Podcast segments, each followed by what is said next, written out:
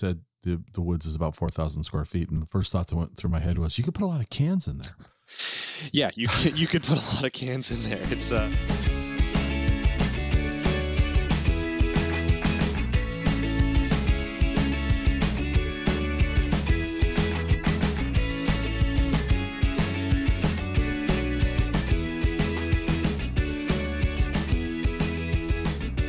Welcome to the Exploring Washington State podcast. Here's your host, Scott Cowan. Well, welcome back to this episode of the Exploring Washington State podcast. My guest today is Felix Madrid. Felix, you are the general manager for uh, Two Beers Brewing and Seattle Cider. What what's the official company name there? Well, it's a little bit tricky, but both of those are the official company names. Yeah, Okay. there's two two separate uh, two separate entities under the same umbrella. And are you the GM for both? I am, yes. Okay. All right. All right. So, what's your story? How did you end up wearing both of those hats, plus probably all the other hats that you have to wear when you're, you know, GM? Yeah, there's a lot of there's a lot of hats in a small company um, or small companies. Um, well, it's it's been a it's been a pretty um, amazing ride, honestly, to to get to where I'm at. Um, I uh, I came to work um, for Two Beers and Seattle Cider um, almost 10 years ago. And Oh. I was connected with the companies um, through a close friend of mine, um, Andrew Argoeus, and he was the, the head brewer at Two Beers at the time. Okay. And Andy was, um, excuse me, Andy was the uh, the head brewer and kind of all all hats wearing sort of individual. Um, this was this was back in a time where Two Beers was, I think, uh, maybe seven or eight employees, um, pretty pretty small compared to where we're at now. Um, Wow. And they uh, they were going through an expansion phase. Um, there's been many since then, but um, the brewery was growing, and uh, the cider company, Seattle Cider, had had just been founded at this time. Um, and so there was sort of um, some of the brewery resources going to uh, going to start the, the cider company. Um, Okay. And there was a, a couple of projects, uh, sort of industrial infrastructure kind of projects that needed to be done in the brewery's facility. And Andy, um, I, I was working as a as a freelance metal fabricator at the time. Um, I have a background in machining and welding and um, uh, sort of just general fabrication. And Okay. Andy had said um, to Joel Vandenbrink, who is the the founder of Two Beers um, and and one of the founders of Seattle Cider, um, you know, hey, I've got this got this friend who I think would be, you know, quite uh, quite capable of getting these projects done. Excuse me. And so he uh, he put me in touch with Joel, and um, I ended up coming coming to work for Two Beers as just a contract um, contract labor at the time. And after a couple of months doing um, various projects for the brewery, uh, they offered me uh, a full time position as sort of like a, a facilities engineer kind of uh, kind of job. Wow. Okay. Uh, what? So, for example, when you're talking fabrication and, and metal in a in a in a brewery setting, you weren't like building tanks, were you? What were what what type of work were you actually doing? Well, um, not in, not initially building tanks. Um, that's that's it's actually uh, uh, oh wait, kind of yeah, k- kind of a funny story there. Um, so and so initially the the first project that I was brought in to work on was the um, bulk grain handling system. So um, before I before I came in and and started working on the system, the brewers were um, getting all of the grain that's used to produce our beers. Uh, they were getting all that grain in 50 pound um, sacks, essentially. So it was all it was coming in on a pallet in these bags, and every single one of those bags was, you know, cut open, poured into uh, a grain mill, which isn't.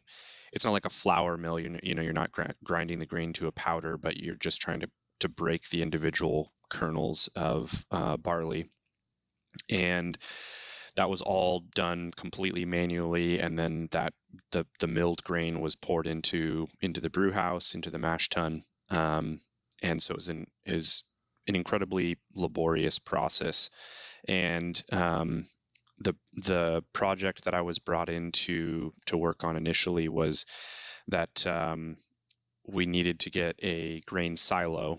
Um, so I think anybody familiar with farming in any way, you know, it's basically just a huge metal structure that's that's holding dry um, dry bulk grain. Mm-hmm. Um, so we got the the silo installed outside of our facility, it's external to the building, and then um, you know you don't have to be a, an engineer to to figure out that you need some way to get that that grain inside of the building and, and then ultimately to where you know where you're going to use it. And so um, that's done uh, with a series of augers essentially just tubes with a you know with a corkscrew on the inside.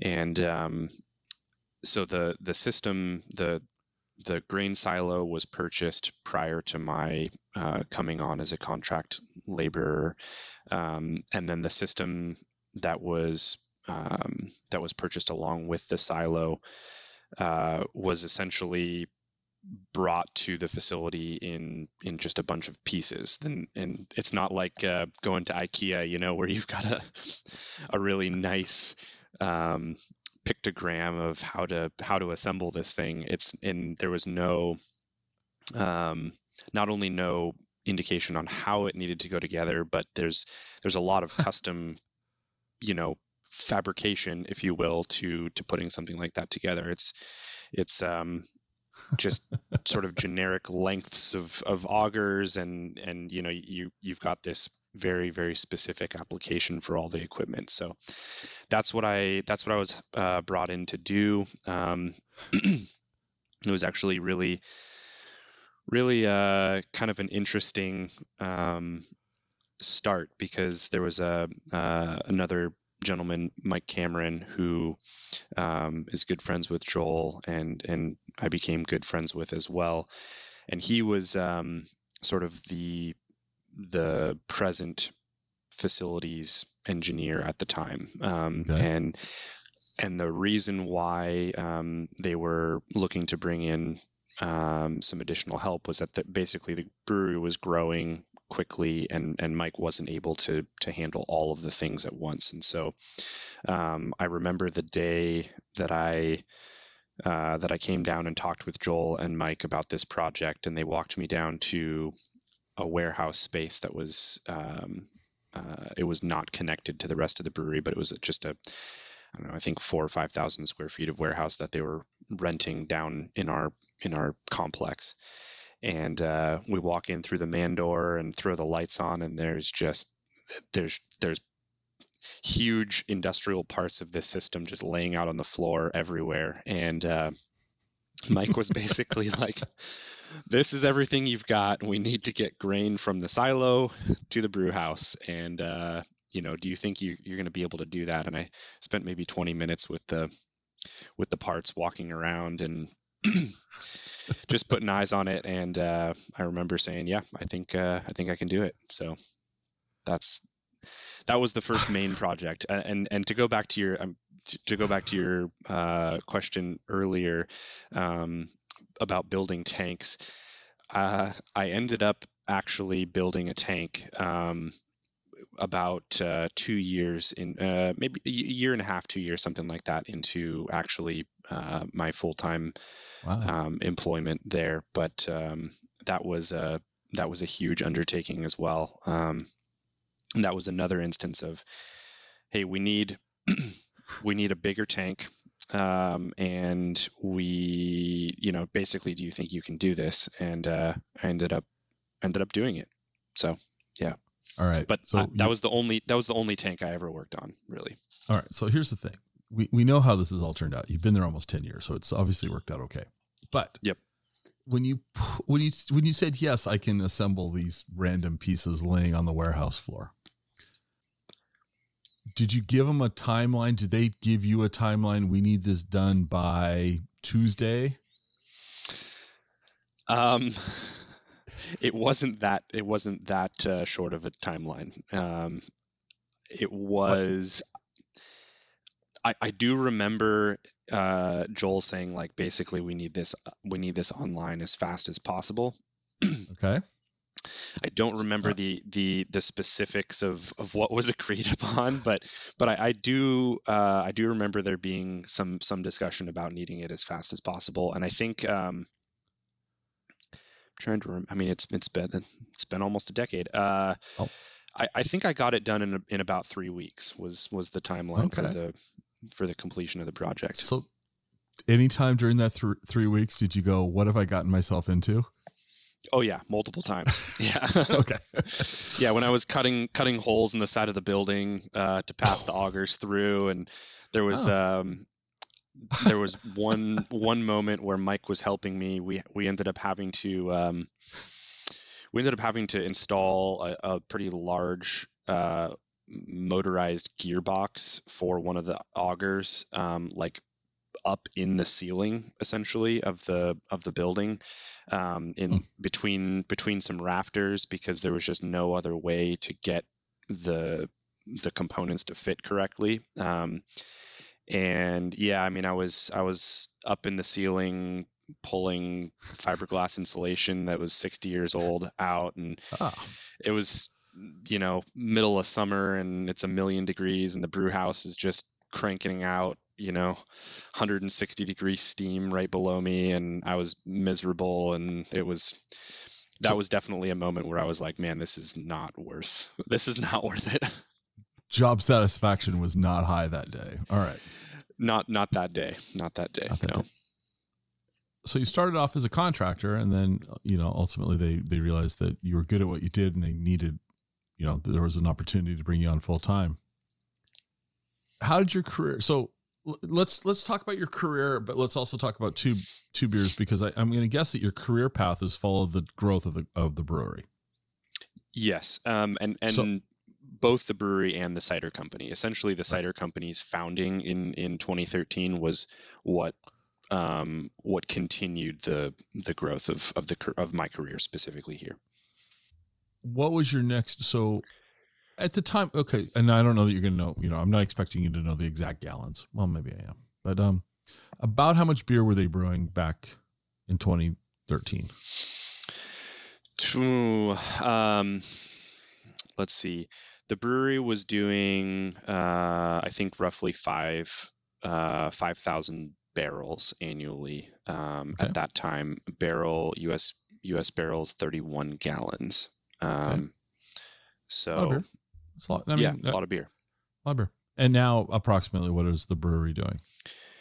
The brewery has actually, um, over the same, over the total period, has uh, shrunk, um, okay. and that is uh, largely just in the last two two years. Um. The the brewery specifically, um, because again, we have two right. different entities, Seattle Cider and, and Two Beers. The brewery was heavily um, reliant on draft um, draft product uh, prior to the pandemic, okay. um, and so the and and the the brewery Two Beers specifically is and and has been for its entirety um, has been a relatively small brewery as far as breweries in Washington State go. Um, and most of the time, um, smaller breweries are more heavily reliant on draft uh, rather than packaged product distribution. And obviously, mm-hmm. through the pandemic, um, when all bars and restaurants closed, um, that's that's you know hugely detrimental to to any entity any brewery specifically that is that's reliant on you know people drinking in bars and restaurants so all that as a as a you know uh, situational context, uh, the brewery now is only doing about um, uh, 2,500, 3,000, something like that. Now, in at the time that we're recording, this is you know summer of 2022. Yep. has the brew and I hate to use the word pivot. It just it's so overused. You know, and we've all pivoted. But has has has two beers pivoted to cans more than draft now? Yes, um, we. I mean, we had the the benefit and the opportunity, the luxury of having um, having a canning line. Um, we we have two two canning lines actually, um, and that uh, that allowed us to to to make that pivot. And there's your favorite mm-hmm. word. yeah, yeah. um, that allowed us to make that pivot um, pretty pretty rapidly. And and the brewery had been, you know. Um, producing about a little over half of its total volume in packaged product um, that that was being sold, you know, at retail in in grocery and whatnot. Um, but we we tried, you know, as as you would if you have that capability, we tried to just shift as much of the liquid volume, um, our our production volume into um, cans. But it's not um, it's not as easy as you know just putting more more beer into cans. You've got to be able to obviously sell that beer. Um, and so uh, you know you can you can end up with a lot of a lot of beer in cans that uh, um, that you're going to end up having to drink yourself. Um, well, I mean, I, I can think of worse problems, but yeah, at yeah. the same time. Well, and, um, and, one of the things one of the things that I've learned through the years through having conversations with with people like in in the beer insider, but also previous to me doing the podcast, one just doesn't go and say, "Hey, we need a thousand cans today. Can you drop them off?" There's this whole uh, you got to order a lot of cans, and so you've got to be able to sell a lot of beer. If your if your cans are, I'm looking at your Deception Pass um, Summer Ale right now, and that does not look like it's a label on the can. It looks like it's printed. Yeah, that's a printed can, right? So this actually is um, this is, is, a, shrink. It's a shrink oh. sleeved. Um, so okay. it's somewhere it's somewhere in between. Um, and and to to go back to sort of the um, primer for this thought that you had there. Yeah, this has been um, through through the pandemic, especially. This has been a, um, I would say, an even more uh, common problem that smaller breweries are dealing with in terms of uh, being able to source cans. Um, so there's there's sort of three main um, avenues for you know getting essentially graphics on a can. One, you can have cans plate printed um, mm-hmm. from from directly from the manufacturer and there's two two main manufacturers in the united states they pretty much they hold nearly 100% of the uh, can production volume um, there's right. crown crown cork and seal uh, and then there's Ball Corporation. Um, mm-hmm. and both of these companies handle everything from uh, very, very small, extremely small operations, much smaller than than either Two Beers or Seattle Cider, um, all the way up to you know the Pepsis and Cokes and Anheuser Busches. Right. Um, and so, if you get cans through directly from one of those two can manufacturers, um, you will you will get those cans plate excuse me, plate printed. Um, okay. And that is per unit the cheapest cost cans that you can buy. So the cans that you're getting directly from them, plate printed from them, um, are going to to be your best value. But the the issue is is that you have to buy a lot of them, millions of cans. Right. Um, and yeah. and, it's it's just not it's not feasible for a lot of small operations. Right. Um, and uh, in fact, through the pandemic, um, both of the companies, both Ball and Crown, uh, upped their minimum order quantity for being able to purchase plate printed cans directly from them significantly. Crown um, Crown went up um, about four, four or five times their minimum order quantity, and so, ball went up about 10 times. So help me out here. What is a minimum quantity from one of those guys?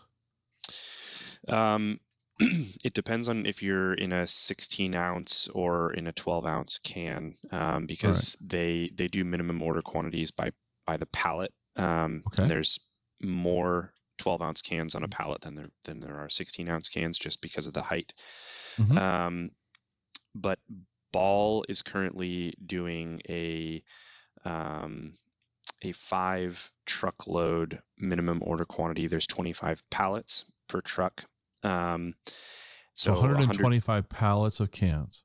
correct. Yep. Um, And, and how many how many cans are on a pallet?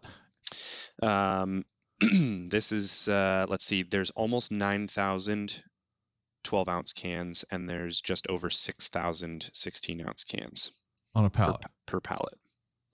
So you um, really are talking about, and math is going to escape me here, but you're talking about 200,000 cans. Uh, yeah. So let's do let's do about 9,000 uh, times yeah. Um, so if you're talking 12 ounce cans, you're talking 1.125 million cans. That's And if you're talking 16 ounce, um, you're talking seven, basically 750,000 cans. okay. That's that's not that doesn't seem in the realm of um, a local a local brewery. No. No. Okay. Absolutely not. No. So Um, then we have two other options. You have two other options. Um, first being, as you were just referencing, the Deception Pass cans that we have, um, going with a with a wrap, and essentially this is a um, a piece of plastic, a sleeve that fits Mhm. over the can, and then that sleeve is uh, heated and it Mhm. shrinks and it wraps uh, very tightly the can and it, it looks really nice. Um, Yep. But uh, it's extremely expensive. Um, this can, this aluminum can with this wrap is um, more than three times the cost of a plate printed can in the same format.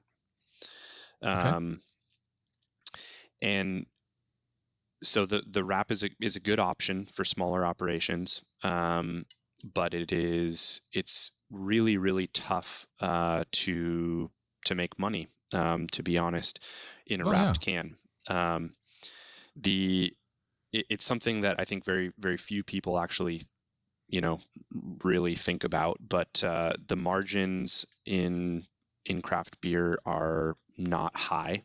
Um, Mhm.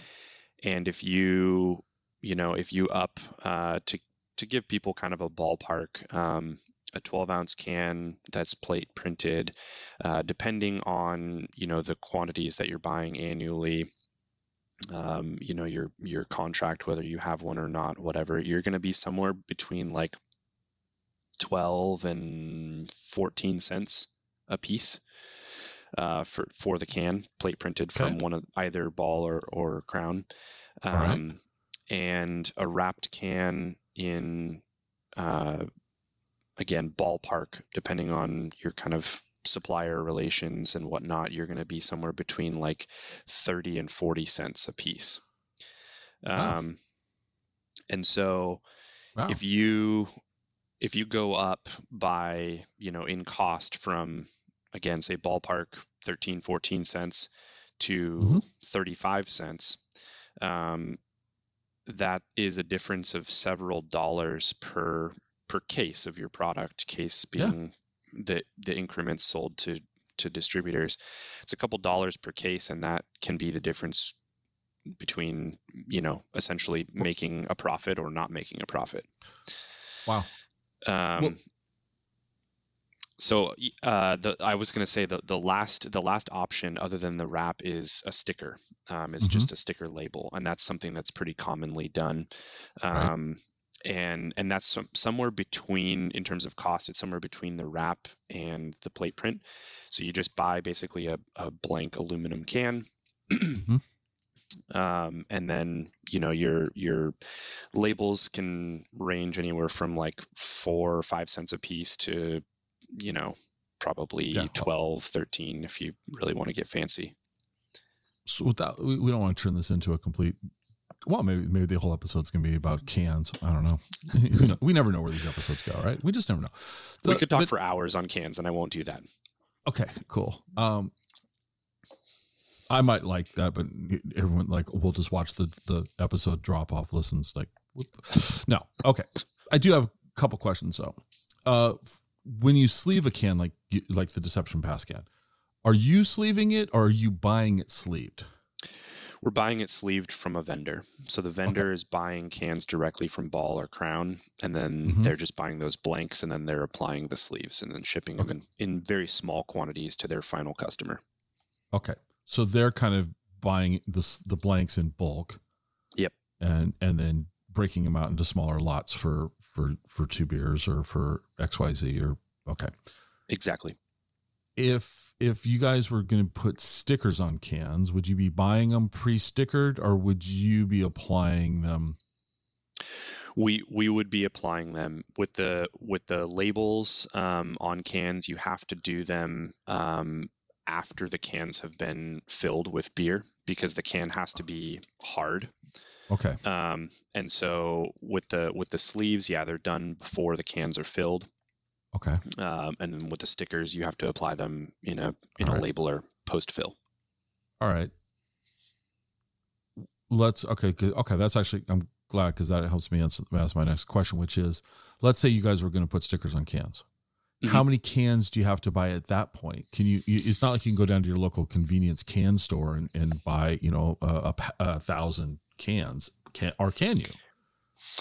Um, uh, again to sort of answer it really top line it, it, it kind of depends on who your who your suppliers are you can go to ball or crown and and buy um buy just they're referred to as silver bullets just like a okay. a blank completely right. silver can um and you're going to get a really good price on those if you go and buy them unprinted from Ball or Crown. But again, okay. you're going to have to buy them in very large quantities. And um, by very large, could it be as as an quote small as a trailer or a semi trailer, or do you have to buy bulk trailers? You could you could buy um, you could buy one full semi trailer, 25 pallets. Okay, okay. that's um, still a lot um, of cans. That's a lot of cans. Still, still a lot of cans. Still a lot of cans. Yeah. Um, uh, but more often than not, operations that are doing their their own labeling, their stickering, um, they're buying from uh, a, basically an intermediary. So there's a bunch of companies out there. Um, to name a few, there's CanSource, there's Vessel, there's Gamer, there's um, okay craft canning. I mean, those guys are all getting plugs right now. um, yeah, but, that for, for your can those, needs, call. yeah, any one of those. I mean, those are pretty much the the main four here in the Pacific right. North Northwest. But yeah, they're buying the the really large lots, and then they're just sub subdividing those those huge okay. orders out to smaller operations. Because you know, when you think about what you're doing as a brewery, rent in Seattle's cheap so oh, by oh, the square Super foot, cheap. rent rent's yep. cheap. So you've got all the space in the world to stack cans. You know, no, yep. you've got there's a balancing act here. You you, you can't. I mean, you, you, got, you only got so many square feet you can have cans, right? Absolutely. And then and then we need a tra- a semi trailer full. Well, maybe you have the space for that, but you probably don't, or you probably didn't. Yeah. Long, okay. So. Long-term storage of cans is is um, is a huge cost that's often it's often overlooked um, mm-hmm. uh, because yeah, as you said, you know, rent here in Seattle is just is just dirt cheap. Nobody wants just, to be here, and no. Um, no. Uh, yeah, so it, it's incredibly it's incredibly costly to um, you know even even if you're buying the large uh, bulk quantities of cans um, mm-hmm. and you're saving you know on the per per unit cost initially um, that's it yeah it's absolutely something to to factor into the long term you know to, to the unit cost essentially. If you're going to be storing you know 100 pallets of cans um, and your per you know your annual per square foot you know yeah. cost of oh, your building is whatever 14 to 20 dollars a square foot annually. Yeah it adds up very very quickly. So yes, right. um, most of the time it's it's significantly uh, better for smaller operations to just purchase cans from that middleman um, right. as as needed.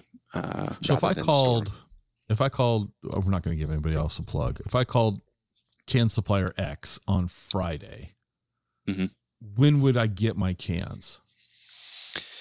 Um, dep again, depends on who you're dealing with. Um, Right. but uh, most most places, especially if you're just dealing with the blank, the silver bullet kind of cans, and you're going to Mhm. be doing the labeling, most places are going to be able to get you cans in uh, shipped to your facility probably within like 10 days to two weeks. Um, Okay, so, so, you're, you know, pr- pretty quick turnaround.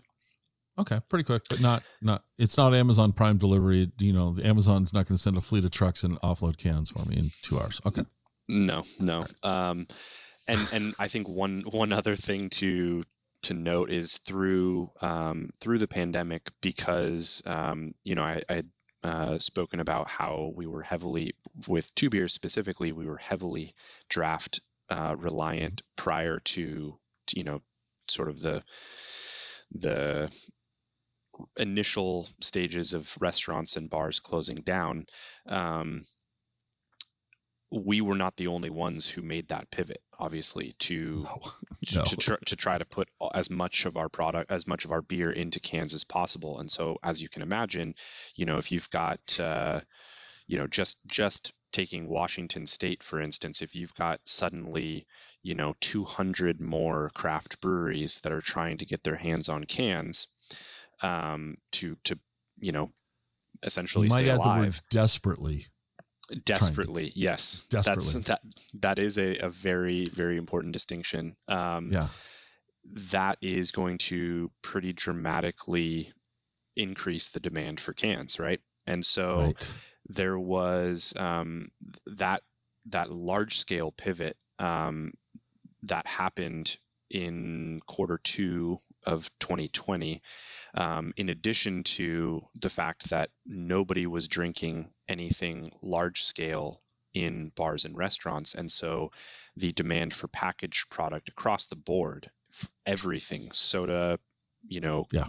uh, large scale national uh, national beer brands, obviously the the um, hard seltzer craze, truly White Claw, et cetera. Everything, the demand for all those products just skyrocketed through the pandemic, all of 2020 and into 2021. Um, and so just getting your hands on cans, period, um, whether you're paying top dollar or not, uh, was has been very very difficult.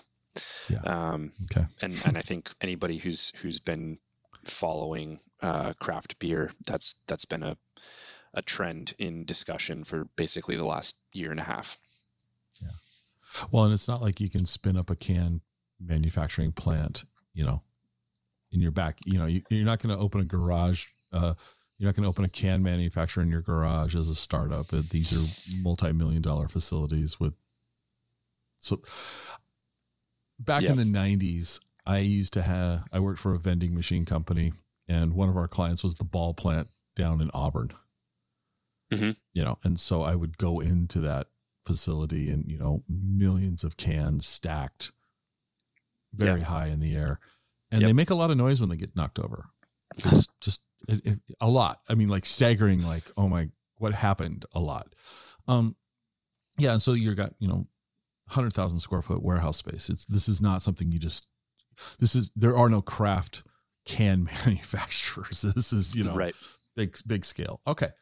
Yep. Well, I I mean I could geek out on that for a while. Let's let's let's talk. So, your background is in in fabrication and construction and all that. So it really wasn't uh, a background in beer making, probably beer consumption and enjoyment.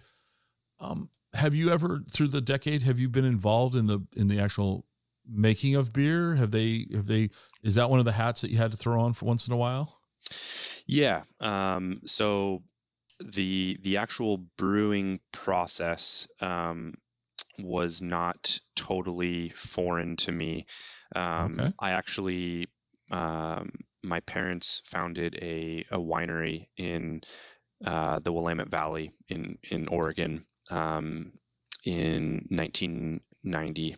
Um, and so I grew up. Uh, I grew up on a vineyard, a working vineyard, um, and and with my dad making wine. Um, Is your dad's name the same as yours? it is yes, yep.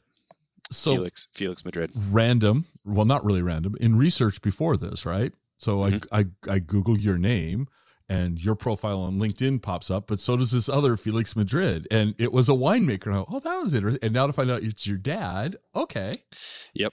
all yeah. right, Um, he's been around for a few years before me, so he's probably got uh, he's got more on the internet. I'm sure. No, actually, Uh, you, you came up more than your dad. But, okay. um, all right. Well, yeah. great. I'm doing something good then. um, So- So you yeah, so grew that- up Yeah. okay.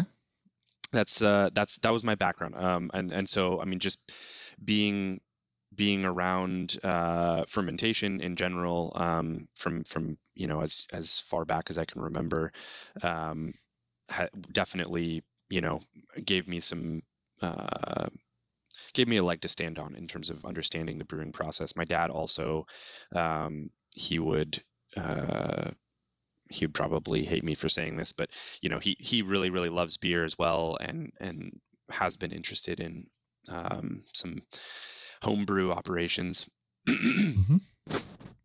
Look, there's nothing there's I mean, there's nothing to say that you can't enjoy, you know, beer or wine. They're not mutually exclusive. They don't have to be mutually exclusive. So, you know. Correct. Now if you say beer and no, just kidding. All right. So you grew So- up you you grew up and around this the, the, around the concepts at least. Yes, yes, and um, I uh, I was heavily involved with the winemaking process from a pretty young age, and I knew that um, it was not something that I wanted to to follow in my dad's footsteps. Um, uh, that's something that's been um, I, I think maybe a point of contention in our family. My my grandfather's name, um, he's still alive, is also Felix. Okay. Um, and our, I would say, just in general, um, we we have a uh, an emphasis in in terms of legacy in the family. Uh, my grandfather is a, a uh, a doctor, and he wanted my father to be a doctor. Um, and my my dad pursued that and decided that that was not what he wanted to do. Um, Okay. So my my dad's younger brother, my uncle, um, uh, he ended up becoming a, a doctor and is now a he's an orthopedic surgeon. Uh, so Okay. that that box got checked. Uh, but then my dad um, went off and became a, became a winemaker, and I think uh, my you know my grandfather's very very proud of the the career that that my dad pursued and ultimately the business that he that he uh, developed. Um, but then it was you know my turn to sort of decide okay well is this am i going to follow in the footsteps of my dad uh, or am i going to go off and do my own thing and um, i've always been very uh, mechanically inclined um, Okay. I loved growing up on the farm. I loved uh, taking things apart. I, I was always the the one doing oil changes on you know the farm equipment, and Right. uh, um, my dad is, um, I would say, mechanically inclined enough to get himself into trouble, and then you know he'll Ah, he'll call me you know what did i Oh, do okay. here? Um, so so that was my role and and ultimately that kind of led to to my path in metal metal work fabrication and whatnot. Um, to to summarize that in um, in sort of the most streamlined way possible i got a job at a bike shop um, in high school uh, and I I've always been really really um, uh, I guess into bikes, um, riding riding Okay. road bikes, riding mountain bikes, and I got this job uh, working as a mechanic when I was 15. Yeah, 15. Um, and uh, the the shop was owned by my eighth grade uh, teacher and her husband. Um, and I worked there for about four years, and then after um, I, I wanted to continue my career in bikes, but I knew that I didn't want to be a bike mechanic for forever and ever. There's, there's not a lot of money in being a bike mechanic. Probably uh, not. Um, and so I, I, paid for a course at uh, UBI, which is um, United Bicycle Institute. They're sort of like the uh, the technical institute that is um, that's sort of the, the most highly regarded in the bicycle industry and they do a bunch of like uh, different tiers of mechanical courses they offer different uh, different sort of like technician certifications as well as they do bicycle frame building courses. Okay. Um, and so they do um, without getting you know i could talk about this literally for a whole nother a whole nother episode i'm sure but um, they, they do a couple of different different types of frame building um, and i chose to do i really wanted to to do titanium tig welded frames um, and i had taken uh, three or four years of metal fab classes in high school and uh, I was very familiar with welding, different welding processes. And so I took this course and uh, built a titanium bike frame, which I still have. Um, and it was it was really awesome. That's that's ultimately what I wanted to do at that time. I, I had set my set my sights on becoming a frame builder professionally, um, and uh, that um, that's where that kind of started. Um, so I, am gonna, yeah. I gotta, I gotta interrupt you. I gotta, I gotta yeah. ask you something. So you, you, because I find this really kind of very, very interesting. Mm-hmm. You, you mentioned, you know, you, being a bike mechanic wasn't probably gonna be the most lucrative of careers, and, and it's not about the most lucrative of careers. It's, it, I get that. It's about, you know, there's a, you need to make money, but you also want to enjoy what you're doing. Right. Is is there money in being a frame builder? Um, if you're in like the top five percent, yes. Um, there's a okay, couple. so I know, yeah. I know nothing about. Um, bicycles have two wheels. I, I that's about okay. You know, when you say the top five percent, how many frame builders are out there? there's a lot. Are might, there? Yeah, that might that might come as a surprise, but there's a lot of frame builders out there. Um, and I mean, I think huh. a lot of them end up doing it as sort of like a side a side project, you know, a, a more of a hobby kind of business, and and ultimately okay. that's where it ended up for me. I I've to I, I don't know so just to sort of skip uh, skip over a lot of the middle stuff that's less um, interesting um, i did end up uh, i've built quite a few frames. I think i've built almost 20 bike frames at this point. Um, for various people some some uh, friends and family and some clients who i had no prior relationship with who just you know found me via website etc but it's not something that i do anymore. I don't have any time for it. But um, but there are a lot of frame builders who who operate kind of in that level who just you know who might build three or four or eight frames in a year or something versus like really really uh, highly regarded frame builders who have you know there's there's a couple of frame builders who um, I won't necessarily give plugs to. You guys can look them up if you want but who who have like two or three year long um, waiting lists. You know you're going to put a deposit down on a bike frame and you're not going to get it for 24 to 36 months. All right. Company X. And once again bikes have two two wheels. That's there's my knowledge why would some i mean look we all have hobbies that we spend a lot of money on and people go why would you do that? I'm like well it's because it's I, so my question is what what is the benefit of a custom frame to a biking enthusiast? And i know this is, this is probably next to impossible question to answer. What do these frames cost? Benefit uh, or or benefits are you know you and i have totally different bodies. And Yeah. we could we could like the exact same sport and we both want to ride bikes. And um, you know you and i could be uh, i have no idea how tall you are but you and i could be the same height overall. Mhm. but my legs are going to be different uh, you know different lengths um, with relation to my torso. My arm lengths are going to be different than yours. And so with um, with sort of general off the shelf bike sizing. Um, you don't have bikes are sized essentially um, for a person's overall height.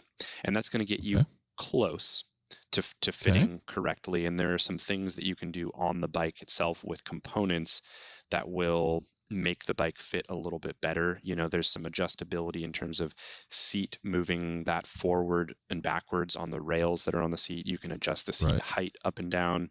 You can put a different um, stem which essentially uh, moves your handlebars either more towards you or farther away. Um, there's lots of different things you can do for small adjustments but overall the bike frame when you're talking about a, a custom bike frame that is built for you you're going to get fitted um, you're going to have the builder uh, take a bunch of very very uh, specific very unique measurements to your body and then the bike frame is going to be built to optimize Okay, so it really is like a, a, a oversimplifying this, but buying a because you can spend a lot of money on a bicycle uh, off the shelf. A lot to Oh, me, yeah. a lot of money. Yep. So I go to the local bike store and I've got money to burn, Mhm. and I go buy a bike for five grand. Mhm. I don't know. I think I, I know they go more than that, but let's just say five grand. Yep. Or, but if I'm also going to the store and buying a, a custom suit or a suit from you know men's men's Wearhouse, let's say I can spend 5 Mhm. grand on a suit that's off the rack. Their tailor can make some adjustments, or I can go and have somebody actually measure me and build me a suit that fits me and wouldn't fit exactly somebody else. Okay. Yep. All right. So these are really then just finely tuned to the person's physical measurements. All right. Yep. I know Yeah. this is not, I know it's t- there, this, I'm that, is that, like, what are these things called? I'm just curious. So what does a, a, a bespoke custom frame, what's the range here? That's the thing that's that's um, I think maybe more surprising is that there really isn't like a huge price premium. Um, Hmm. y- you're gonna, you know, I, honestly, your your number of like five thousand dollars going into a bike shop and spending five grand is gonna get you like that. That's pretty reasonable. That's gonna get you a really nice high end um, bike that is Right. not custom, but you know that's that's it's an extremely nice bike and it will um, it'll ride very well and you'll be able to get that bike with with small adjustments you'll be able to get that bike to fit you pretty well. Um, you know if you're talking about uh, getting a custom frame built um, i would say on the total bike build you know all all components included the, the woods is about 4,000 square feet. And the first thought that went through my head was you could put a lot of cans in there. yeah you could, you could put a lot of cans in there it's uh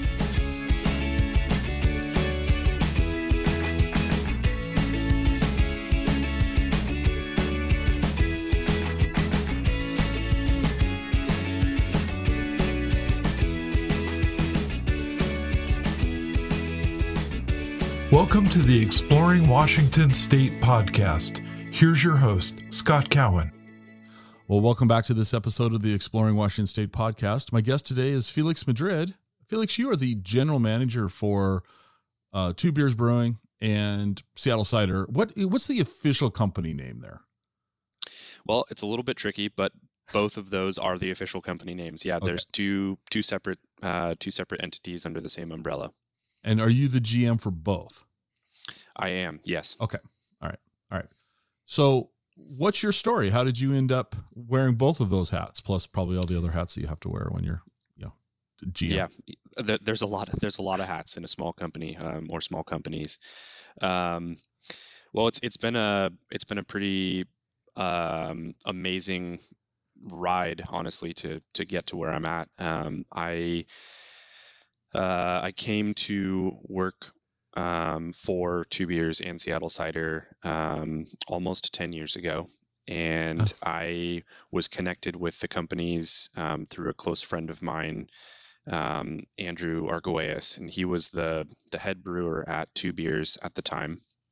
Okay. And Andy was, um, excuse me, Andy was the uh, the head brewer and kind of all all hats wearing sort of individual. Um, this was this was back in a time where Two Beers was, I think, uh, maybe seven or eight employees, um, pretty pretty small compared to where we're at now, um, Wow. and they uh, they were going through an expansion phase. Um, there's been many since then, but um, the brewery was growing, and uh, the cider company, Seattle Cider, had had just been founded at this time. Um, and so there was sort of um, some of the brewery resources going to uh, going to start the, the cider company. Um, Okay. And there was a, a couple of projects, uh, sort of industrial infrastructure kind of projects that needed to be done in the brewery's facility. And Andy, um, I, I was working as a as a freelance metal fabricator at the time. Um, I have a background in machining and welding and um, uh, sort of just general fabrication. And Okay. Andy had said um, to Joel Vandenbrink, who is the the founder of Two Beers um, and and one of the founders of Seattle Cider, um, you know, hey, I've got this got this friend who I think would be, you know, quite uh, quite capable of getting these projects done. Excuse me. And so he uh, he put me in touch with Joel, and um, I ended up coming coming to work for Two Beers as just a contract um, contract labor at the time. And after a couple of months doing um, various projects for the brewery, uh, they offered me uh, a full time position as sort of like a, a facilities engineer kind of uh, kind of job. Wow. Okay. Uh, what? So, for example, when you're talking fabrication and, and metal in a in a in a brewery setting, you weren't like building tanks, were you? What were what what type of work were you actually doing? Well, um, not in, not initially building tanks. Um, that's that's actually uh, uh, oh kind of yeah, kind of a funny story there. Um, so and so initially, the the first project that I was brought in to work on was the um, bulk grain handling system. So um, before I before I came in and and started working on the system, the brewers were um, getting all of the grain that's used to produce our beers. Uh, they were getting all that grain in 50 pound um, sacks, essentially. So it was all it was coming in on a pallet in these bags, and every single one of those bags was, you know, cut open, poured into uh, a grain mill, which isn't.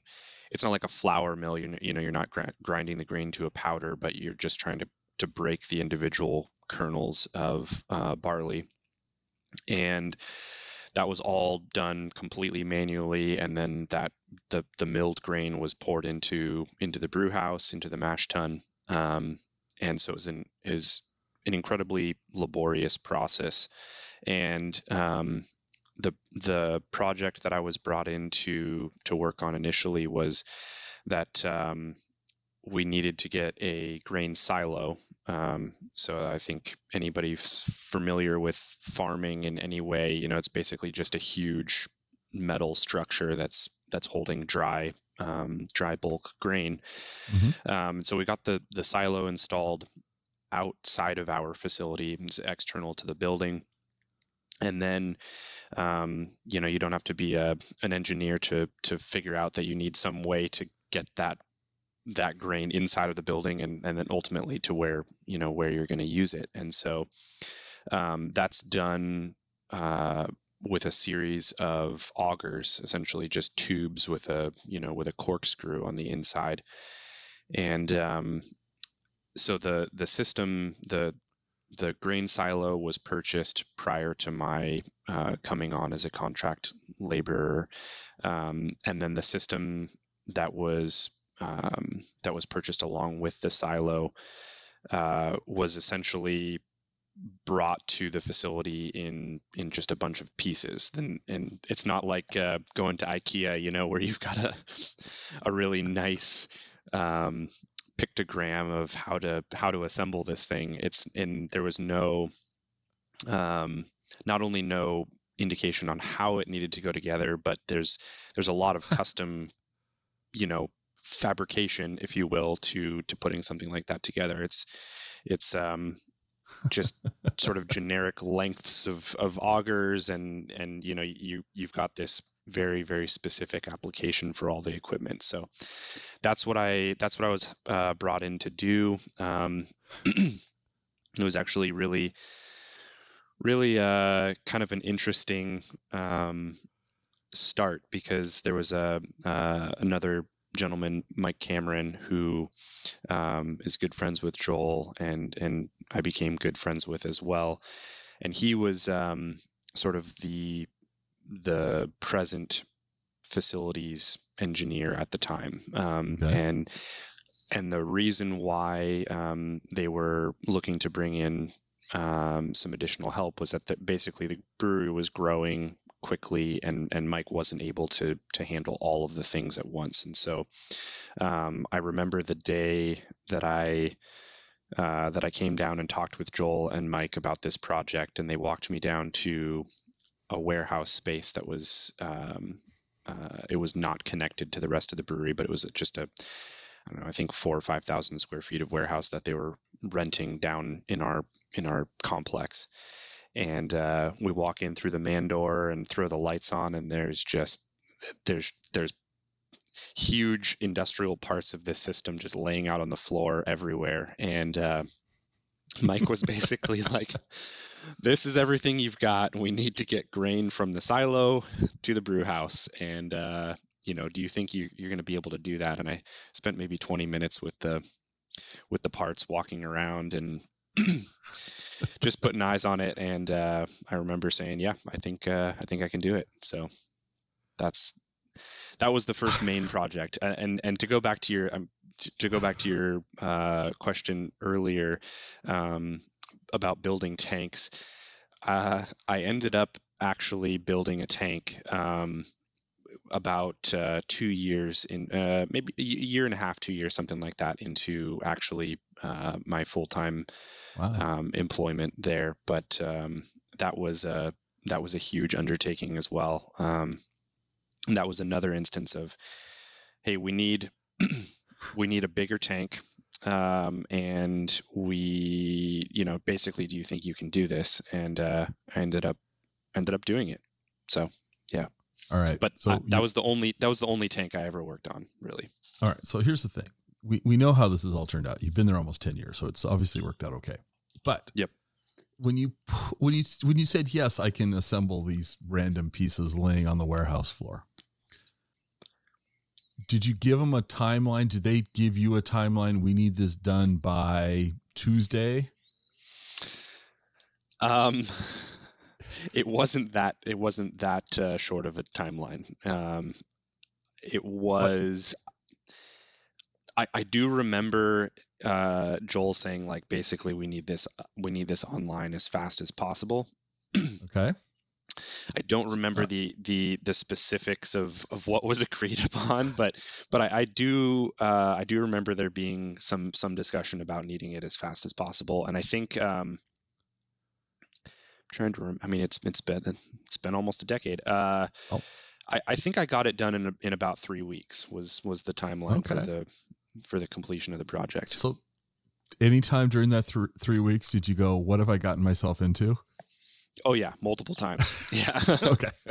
yeah, when I was cutting cutting holes in the side of the building uh, to pass the augers through, and there was oh. um, there was one one moment where Mike was helping me. We we ended up having to um, we ended up having to install a, a pretty large uh, motorized gearbox for one of the augers, um, like up in the ceiling essentially of the of the building um, in mm. between between some rafters because there was just no other way to get the the components to fit correctly. Um, and yeah, I mean, I was I was up in the ceiling pulling fiberglass insulation that was 60 years old out, and oh.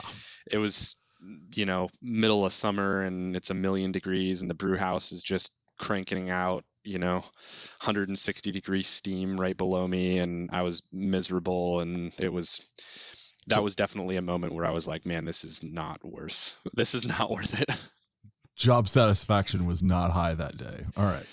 Not not that day. Not that day. Not that no. Day. So you started off as a contractor, and then you know ultimately they they realized that you were good at what you did, and they needed, you know, there was an opportunity to bring you on full time.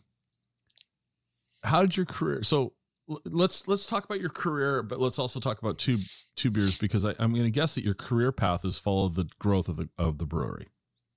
Yes, um, and and so, both the brewery and the cider company. Essentially, the cider company's founding in in 2013 was what um, what continued the the growth of of the of my career specifically here. What was your next? So at the time, okay, and I don't know that you're going to know. You know, I'm not expecting you to know the exact gallons. Well, maybe I am, but um, about how much beer were they brewing back in 2013? To, um, let's see the brewery was doing, uh, I think, roughly five uh, five thousand barrels annually um, okay. at that time. Barrel U.S. U.S. barrels, thirty-one gallons. Um, okay. So, a lot of beer. A lot, I mean, yeah, a lot of beer. A lot of beer. And now, approximately, what is the brewery doing? The brewery has actually, um, over the same, over the total period, has uh, shrunk um, okay. and that is uh, largely just in the last two two years. Um, okay. The the brewery specifically, um, because again we have two right. different entities, Seattle Cider and and Two Beers. The brewery was heavily um, reliant on draft um, draft product uh, prior to the pandemic. Okay. Um, and so the and and the the brewery, Two Beers specifically, is and and has been for its entirety, um, has been a relatively small brewery as far as breweries in Washington State go, um, and most of the time, um, smaller breweries are more heavily reliant on draft. Uh, rather than packaged product distribution. And obviously, mm-hmm. through the pandemic, um, when all bars and restaurants closed, um, that's that's you know hugely detrimental to to any entity any brewery specifically that is that's reliant on you know people drinking in bars and restaurants so all that as a as a you know uh, a situational context uh, the brewery now is only doing about um, uh, 2500 3000 something like that now in at the time that we're recording this is you know summer of 2022 yep has the brewer and I hate to use the word pivot. It just it's so overused. You know, and we've all pivoted. But has has has two beers pivoted to cans more than draft now? Yes, um, we. I mean, we had the the benefit and the opportunity, the luxury of having um, having a canning line. Um, we we have two two canning lines actually, um, and that uh, that allowed us to to to make that pivot. And there's your favorite mm-hmm. word. yeah, yeah. um, that allowed us to make that pivot um, pretty pretty rapidly. And and the brewery had been, you know. Um, producing about a little over half of its total volume in packaged product um, that that was being sold, you know, at retail in in grocery and whatnot. Um, but we we tried, you know, as as you would if you have that capability, we tried to just shift as much of the liquid volume, um, our our production volume into um, cans. But it's not um, it's not as easy as you know just putting more more beer into cans. You've got to be able to obviously sell that beer. Um, and so uh, you know you can you can end up with a lot of a lot of beer in cans that uh, um, that you're going to end up having to drink yourself. Um, well, I mean, I, I can think of worse problems, but yeah, at yeah. the same time. Well, and, and Um, one of the things, one of the things that I've learned through the years through having conversations with with people like in in the beer insider, but also previous to me doing the podcast, one just doesn't go and say, "Hey, we need a thousand cans today. Can you drop them off?" There's this whole, uh, you got to order a lot of cans, and so you've got to be able to sell a lot of beer. If your if your cans are, I'm looking at your Deception Pass um, Summer Ale right now, and that does not look like it's a label on the can. It looks like it's printed. Yeah, that's a printed can, right? So this actually is um, this is is, a a shrink. It's a shrink Oh. sleeved. Um, so Okay. it's somewhere it's somewhere in between. Um, and and to to go back to sort of the um, primer for this thought that you had there, yeah, this has been um, through through the pandemic, especially. This has been a um, I would say an even more uh, common problem that smaller breweries are dealing with in terms of uh, being able to source cans. Um, so there's there's sort of three main um, avenues for you know getting essentially graphics on a can. One, you can have cans plate printed um, Mhm. from from directly from the manufacturer and there's two two main manufacturers in the United States they pretty much they hold nearly 100% of the uh, can production volume um, there's Right. Crown Crown Cork and Seal uh, and then there's Ball Corporation um, Mhm. and both of these companies handle everything from uh, very very small extremely small operations much smaller than than either two beers or Seattle cider um, all the way up to you know the Pepsis and Cokes and Anheuser Busches. Right. Um, and so, if you get cans through directly from one of those two can manufacturers, um, you will you will get those cans plate uh, excuse me plate printed. Um, Okay. and that is per unit the cheapest cost cans that you can buy. So the cans that you're getting directly from them, plate printed from them, um, are going to to be your best value. But the the issue is is that you have to buy a lot of them, millions of cans, Right. Um, and, yeah. and, and it's it's just not it's not feasible for a lot of small operations. right. Um, and uh, in fact, through the pandemic, um, both of the companies, both Ball and Crown, uh, upped their minimum order quantity for being able to purchase plate printed cans directly from them significantly. Crown um, Crown went up um, about four, four or five times their minimum order quantity, and So- Ball went up about ten times. So help me out here. What is a minimum quantity from one of those guys? Um, it depends on if you're in a 16 ounce or in a 12 ounce can, um, because they they do minimum order quantities by by the pallet. Um, Okay. There's more 12 ounce cans on a pallet than there than there are 16 ounce cans, just because of the height. Mhm. Um, but Ball is currently doing a um, a five truckload minimum order quantity. There's 25 pallets per truck. Um, So, so 100 125 pallets of cans. correct. Yep. Um, And, and how many how many cans are on a pallet? Um, this is uh, let's see. There's almost 9,000 12 ounce cans, and there's just over 6,000 16 ounce cans On a per, pallet. pa- per pallet. So you Um, really are talking about, and math is going to escape me here, but you're talking about 200,000 cans.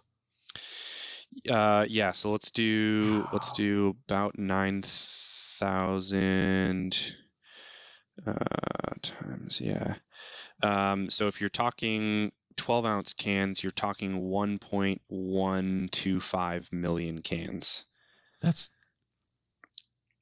And if you're talking 16 ounce, um, you're talking seven, basically 750,000 cans. okay. That's that's not that doesn't seem in the realm of um, a local a local brewery.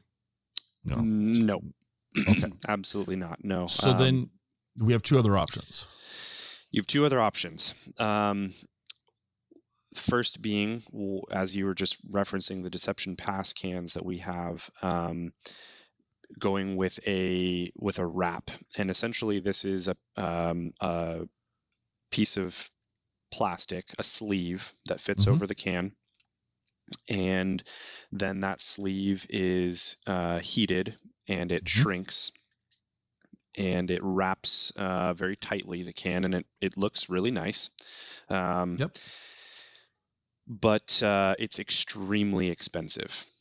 Um, this can, this aluminum can with this wrap is um, more than three times the cost of a plate printed can in the same format.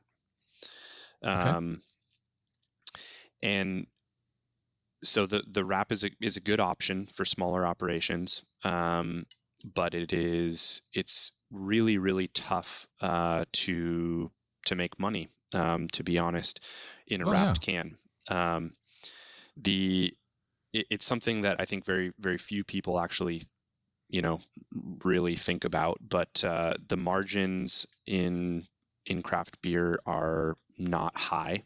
Um, Mhm.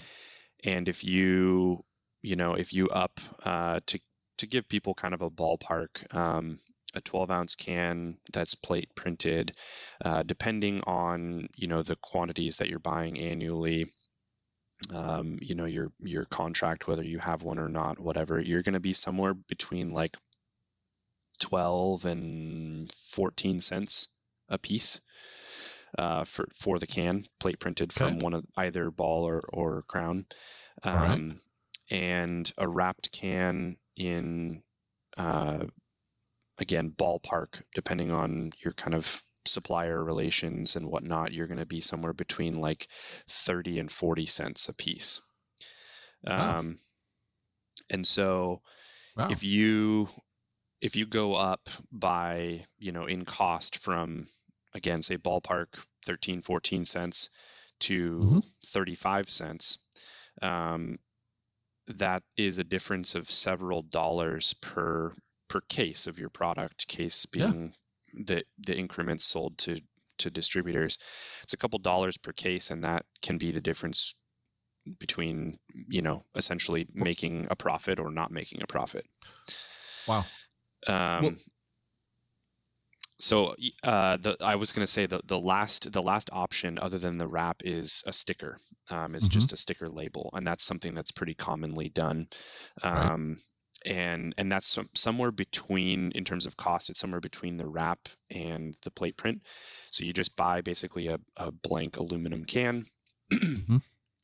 Um, and then you know your your labels can range anywhere from like four or five cents a piece to you know probably Yeah. 12 13 if you really want to get fancy So without, we don't want to turn this into a complete. Well, maybe maybe the whole episode's gonna be about cans. I don't know. We never know where these episodes go, right? We just never know. we could talk but- for hours on cans and i won't do that Okay, cool. Um, I might like that, but everyone like we'll just watch the the episode drop off listens. Like, whoop. no, okay. I do have a couple questions though. Uh, when you sleeve a can like like the Deception Pass can, are you sleeving it or are you buying it sleeved? We're buying it sleeved from a vendor so the vendor is buying cans directly from ball or crown and then Mhm. they're just buying those blanks and then they're applying the sleeves and then shipping them in, in very small quantities to their final customer Okay, so they're kind of buying this the blanks in bulk. Yep. And and then breaking them out into smaller lots for for for two beers or for X Y Z or okay. exactly if if you guys were going to put stickers on cans, would you be buying them pre-stickered or would you be applying them? we we would be applying them. With the with the labels um, on cans you have to do them um, after the cans have been filled with beer because the can has to be hard. Okay, um, and so with the with the sleeves yeah they're done before the cans are filled okay, um, and then with the stickers you have to apply them in a in a Alright. labeler post fill all right. Let's okay, okay. That's actually I'm glad because that helps me answer, ask my next question, which is, let's say you guys were going to put stickers on cans. Mhm. How many cans do you have to buy at that point? Can you, you? It's not like you can go down to your local convenience can store and, and buy, you know, a, a, a thousand cans. Can or can you? Um, uh, again, to sort of answer it really top line, it, it, it kind of depends on who your who your suppliers are. You can go to Ball or Crown and and buy um, buy just they're referred to as silver bullets, just like a Okay. a blank, completely Right. silver can. Um, and you're going to get a really good price on those if you go and buy them unprinted from Ball or Crown. But again, Okay. you're going to have to buy them in very large quantities. And Um, by very large, could it be as as an uh, quote small as a trailer or a semi trailer, or do you have to buy bulk trailers? you could you could buy um, you could buy one full semi trailer, 25 pallets.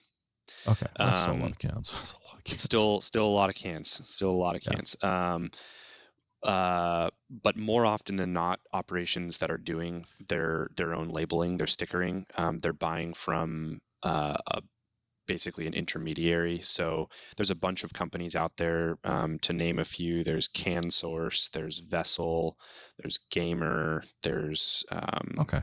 Craft canning. I mean, those guys are all getting plugs right now. Um, yeah, but that For, for your can those- needs, call. yeah, any one of those. I mean, those are pretty much the the main four here in the Pacific Right. North Northwest. But yeah, they're buying the the really large lots, and then they're just sub subdividing those those huge Okay. orders out to smaller operations. because you know when you think about what you're doing as a brewery, rent in Seattle's cheap.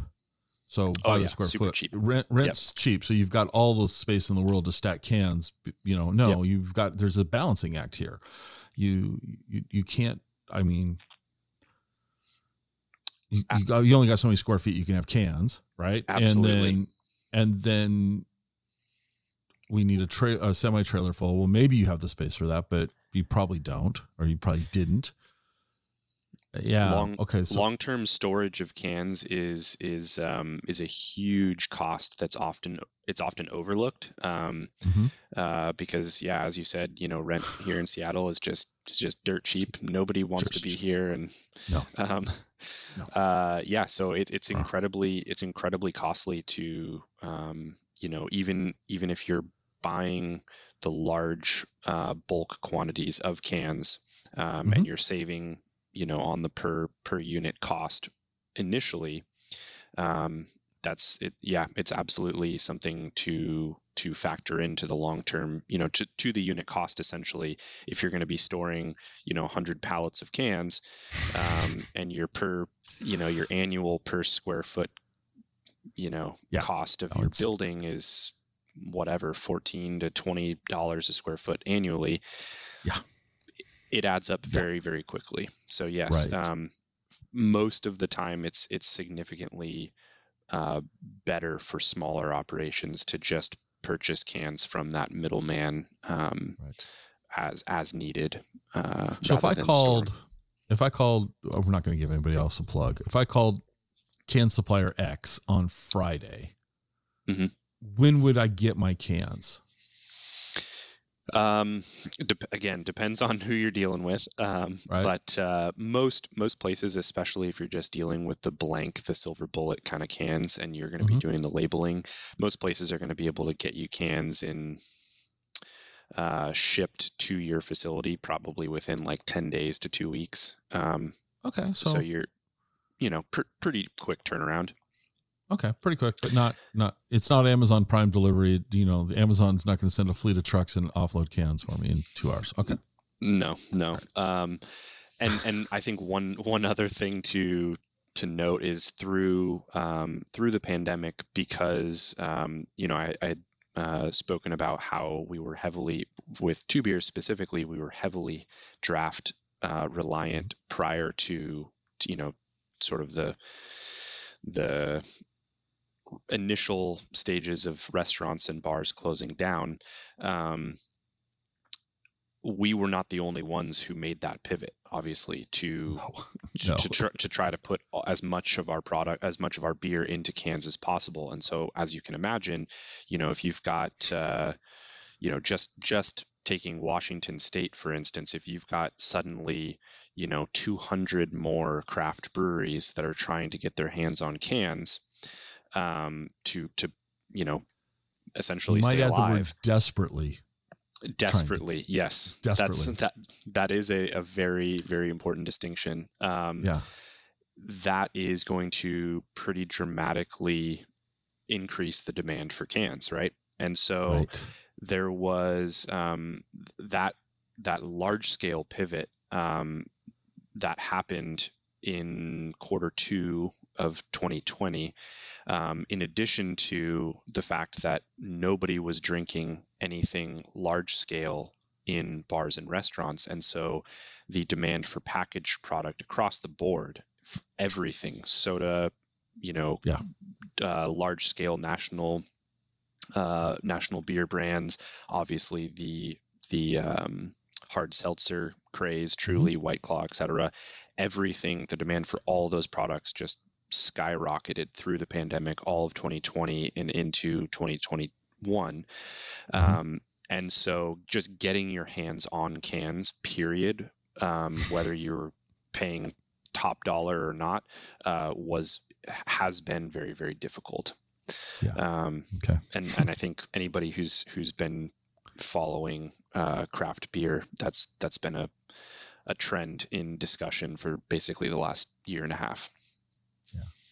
Well, and it's not like you can spin up a can manufacturing plant, you know, in your back. You know, you, you're not going to open a garage. Uh, you're not going to open a can manufacturer in your garage as a startup. Uh, These are multi-million dollar facilities with. So, back Yeah. in the '90s, I used to have. I worked for a vending machine company, and one of our clients was the ball plant down in Auburn. Mhm. You know, and so I would go into that facility and you know millions of cans stacked very high in the air and Yep. they make a lot of noise when they get knocked over it's just it, it, a lot i mean like staggering like oh my what happened a lot um yeah and so you got you know 100000 square foot warehouse space it's this is not something you just this is there are no craft can manufacturers this is you know right. big big scale. Okay. Yep. Well, I I mean I could geek out on that for a while. Let's let's let's talk. So, your background is in in fabrication and construction and all that. So it really wasn't uh, a background in beer making, probably beer consumption and enjoyment. Um, have you ever through the decade have you been involved in the in the actual making of beer? Have they have they is that one of the hats that you had to throw on for once in a while? Yeah. Um, so the the actual brewing process um, was not totally foreign to me. Um, Okay. I actually um, my parents founded a, a winery in uh, the Willamette Valley in in Oregon um, in 1990. Um, and so I grew up. Uh, I grew up on a vineyard, a working vineyard, um, and and with my dad making wine. Um, Is your dad's name the same as yours? it is yes. Yep. So Felix Felix Madrid. random, well, not really random. In research before this, right? So I, I I Google your name, and your profile on LinkedIn pops up, but so does this other Felix Madrid, and it was a winemaker. And go, oh, that was interesting. And now to find out it's your dad, okay, Yep. all yeah. right, Um, he's been around for a few years before me, so he's probably got uh, he's got more on the internet. I'm sure. No, actually, Uh, you, you came up more than your dad. But, okay. um, all right. Well, yeah. great. I'm doing something good then.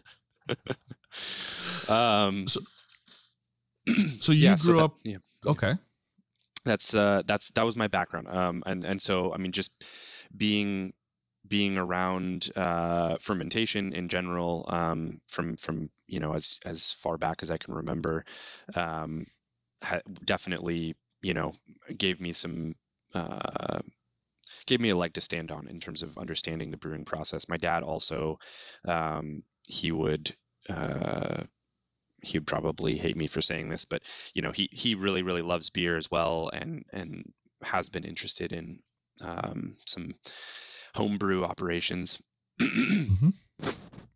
Look, there's nothing there's I mean, there's nothing to say that you can't enjoy, you know, beer or wine They're not mutually exclusive. They don't have to be mutually exclusive. So you know. Correct. Now, Correct. if you say beer and no, just kidding. All right. So you grew So- up. You you grew up and around this, the, the, around the concepts at least.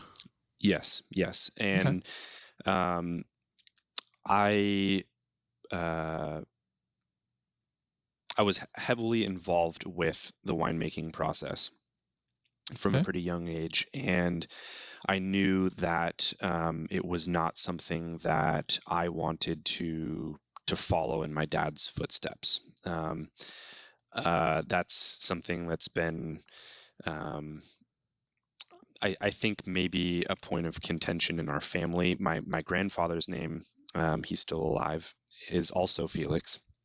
Okay. Um, and our, I would say, just in general, um, we we have a uh, an emphasis in in terms of legacy in the family. Uh, my grandfather is a, a uh, a doctor, and he wanted my father to be a doctor. Um, and my my dad pursued that and decided that that was not what he wanted to do. Um, Okay. So my my dad's younger brother, my uncle, um, uh, he ended up becoming a, a doctor and is now a he's an orthopedic surgeon. Uh, so Okay. that that box got checked. Uh, but then my dad um, went off and became a, became a winemaker, and I think uh, my you know my grandfather's very very proud of the the career that that my dad pursued and ultimately the business that he that he uh, developed. Um, but then it was you know my turn to sort of decide okay well is this am i going to follow in the footsteps of my dad uh, or am i going to go off and do my own thing and um, i've always been very uh, mechanically inclined um, Okay. I loved growing up on the farm. I loved uh, taking things apart. I, I was always the the one doing oil changes on you know the farm equipment, and Right. uh, um, my dad is, um, I would say, mechanically inclined enough to get himself into trouble, and then you know he'll Oh. he'll call me. You know what did I Oh, do okay. here? Um, so so that was my role, and and ultimately that kind of led to to my path in metal metal work, fabrication, and whatnot. Um, to to summarize that in um, in sort of the most streamlined way possible, I got a job at a bike shop um, in high school, uh, and I I've always been really really um, uh, I guess into bikes, um, riding riding Okay. road bikes, riding mountain bikes, and I got this job uh, working as a mechanic when I was 15. Yeah, 15. Um, and uh, the the shop was owned by my eighth grade uh, teacher and her husband. Um, and I worked there for about four years. And then after um, I, I wanted to continue my career in bikes, but I knew that I didn't want to be a bike mechanic for forever and ever. There's, there's not a lot of money in being a bike mechanic. Probably Uh, not. Um, and so I, I paid for a course at uh, UBI, which is um, United Bicycle Institute. They're sort of like the uh, the technical institute that is um, that's sort of the, the most highly regarded in the bicycle industry, and they do a bunch of like uh, different tiers of mechanical courses. They offer different uh, different sort of like technician certifications as well as they do bicycle frame building courses.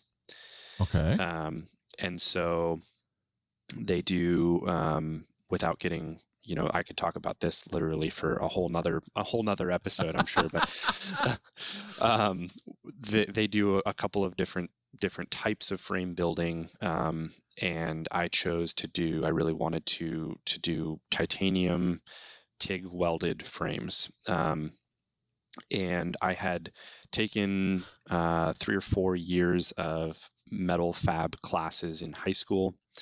And uh, I was very familiar with welding, different welding processes. And so I took this course and uh, built a titanium bike frame, which I still have, um, and it was it was really awesome. That's that's ultimately what I wanted to do at that time. I, I had set my set my sights on becoming a frame builder professionally, um, and uh, that um, that's where that kind of started.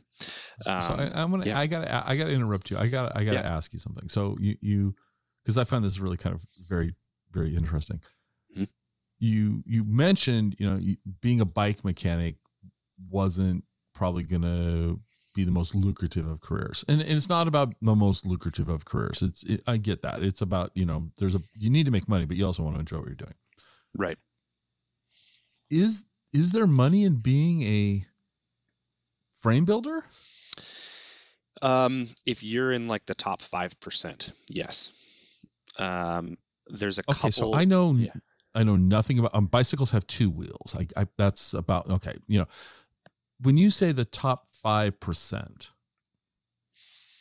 how many frame builders are out there? There's a lot. Are might, there? Yeah, that might that might come as a surprise, but there's a lot of frame builders out there. Um, and I mean, I think huh.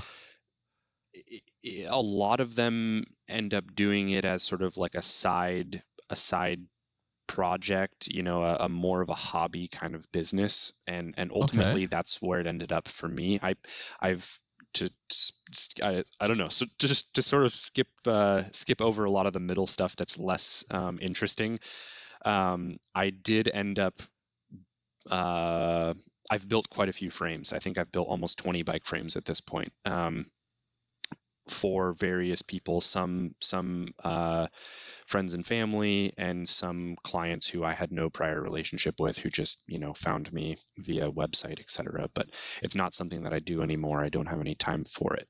But um, but there are a lot of frame builders who who operate kind of in that level, who just, you know, who might build three or four or eight frames in a year or something versus like really really uh, highly regarded frame builders who have you know there's there's a couple of frame builders who um, I won't necessarily give plugs to. You guys can look them up if you want but who who have like two or three year long um, waiting lists. You know you're going to put a deposit down on a bike frame and you're not going to get it for 24 to 36 months.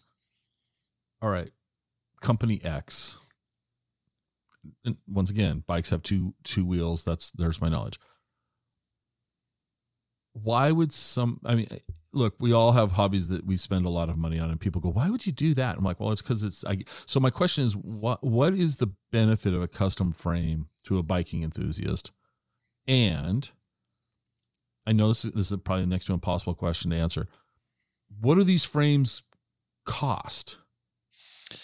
Benefit uh, or or benefits are you know you and i have totally different bodies and yeah. we could we could like the exact same sport and we both want to ride bikes and um you know you and i could be uh, i have no idea how tall you are but you and i could be the same height overall mm-hmm. but my mm-hmm. legs are going to be different the, uh, you know different lengths um, with relation to my torso my arm lengths are going to be different than yours and so with um, with sort of general off the shelf bike sizing.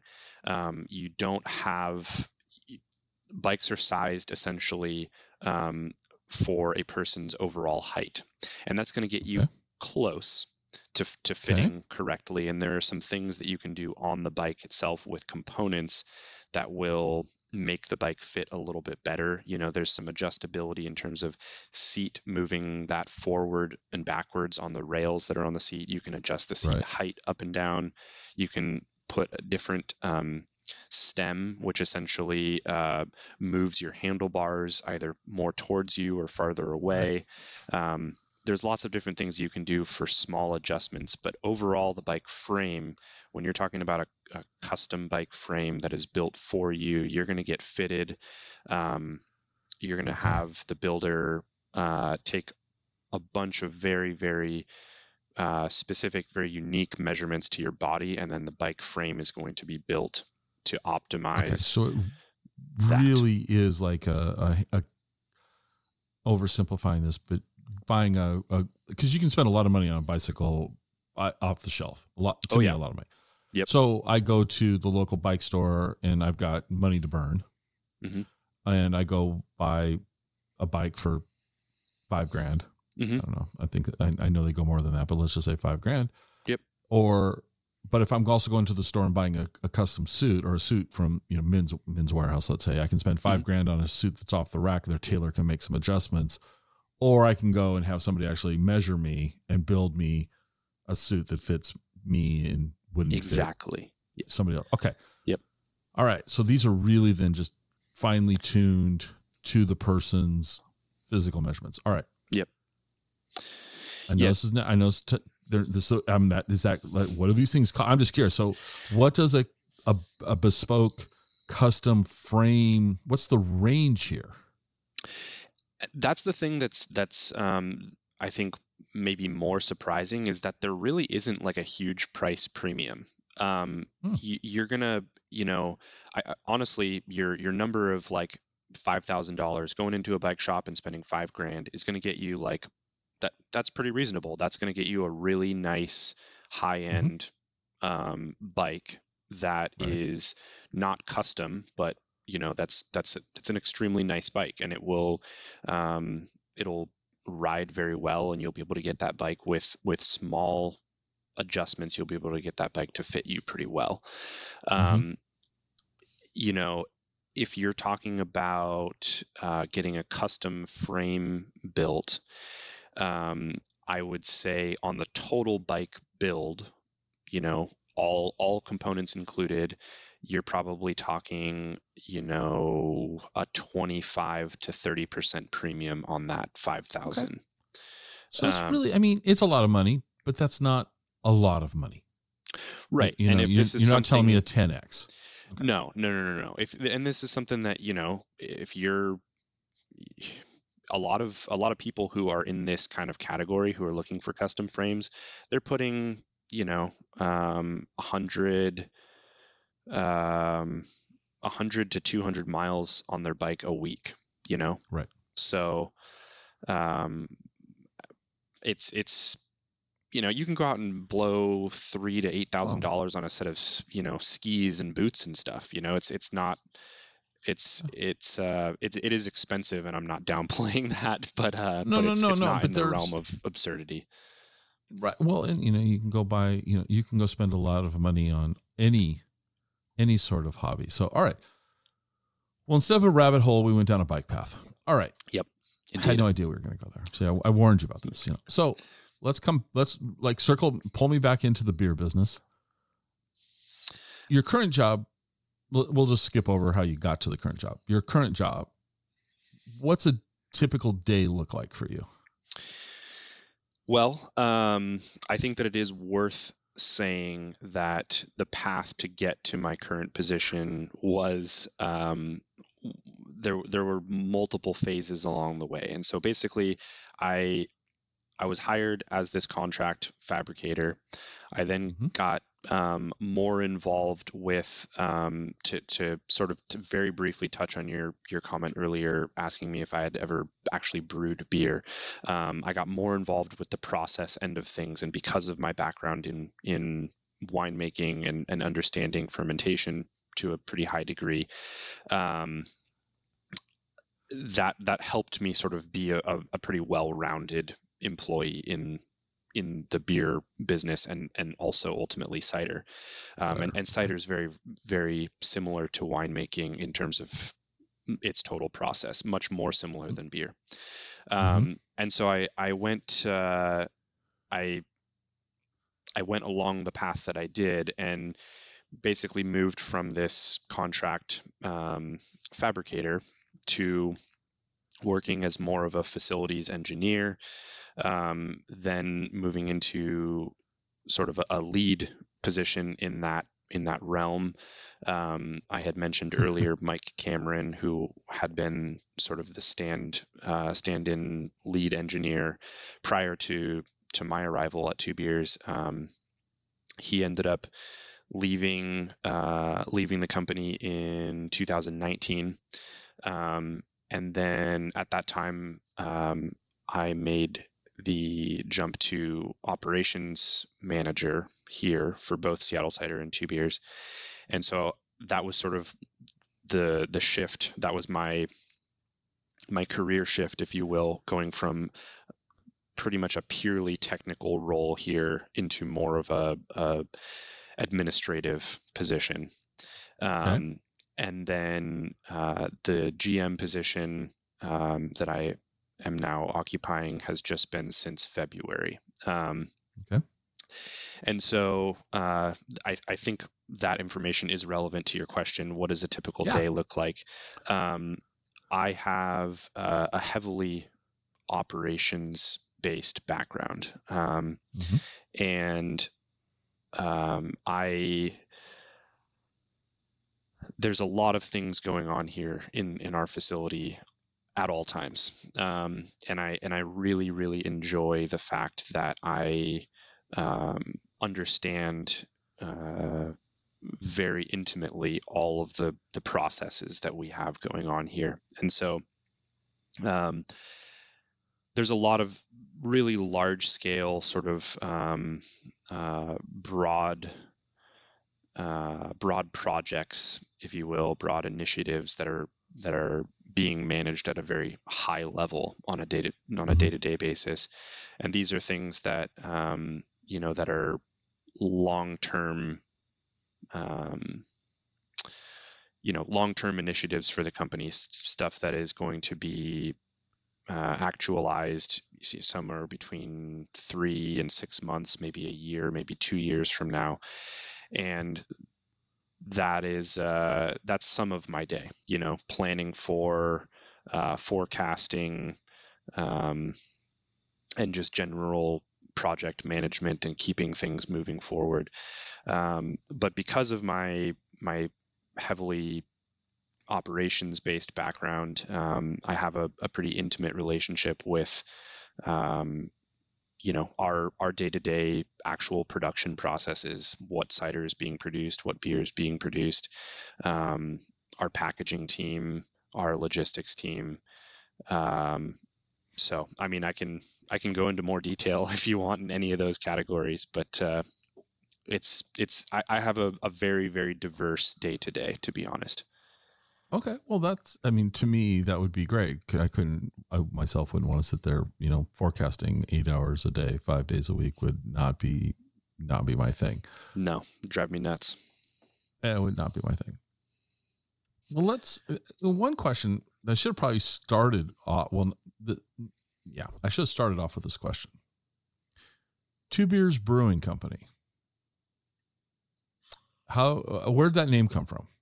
What's the story there?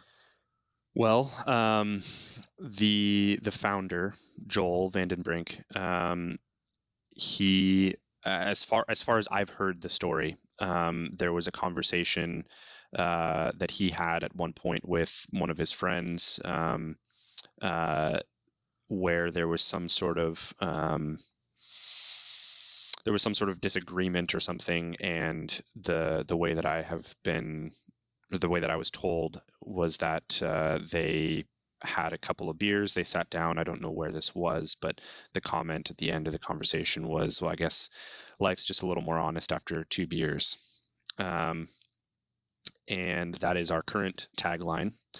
Um, okay. And that's that's where the name came from. That's a cool story. That's yeah. a cool story. So from a beer standpoint, what are you guys currently producing? What what what what's the you know we've got the Deception Pass. I'm looking at Wonderland Trail, Southern Resident. You've got a Pilsner.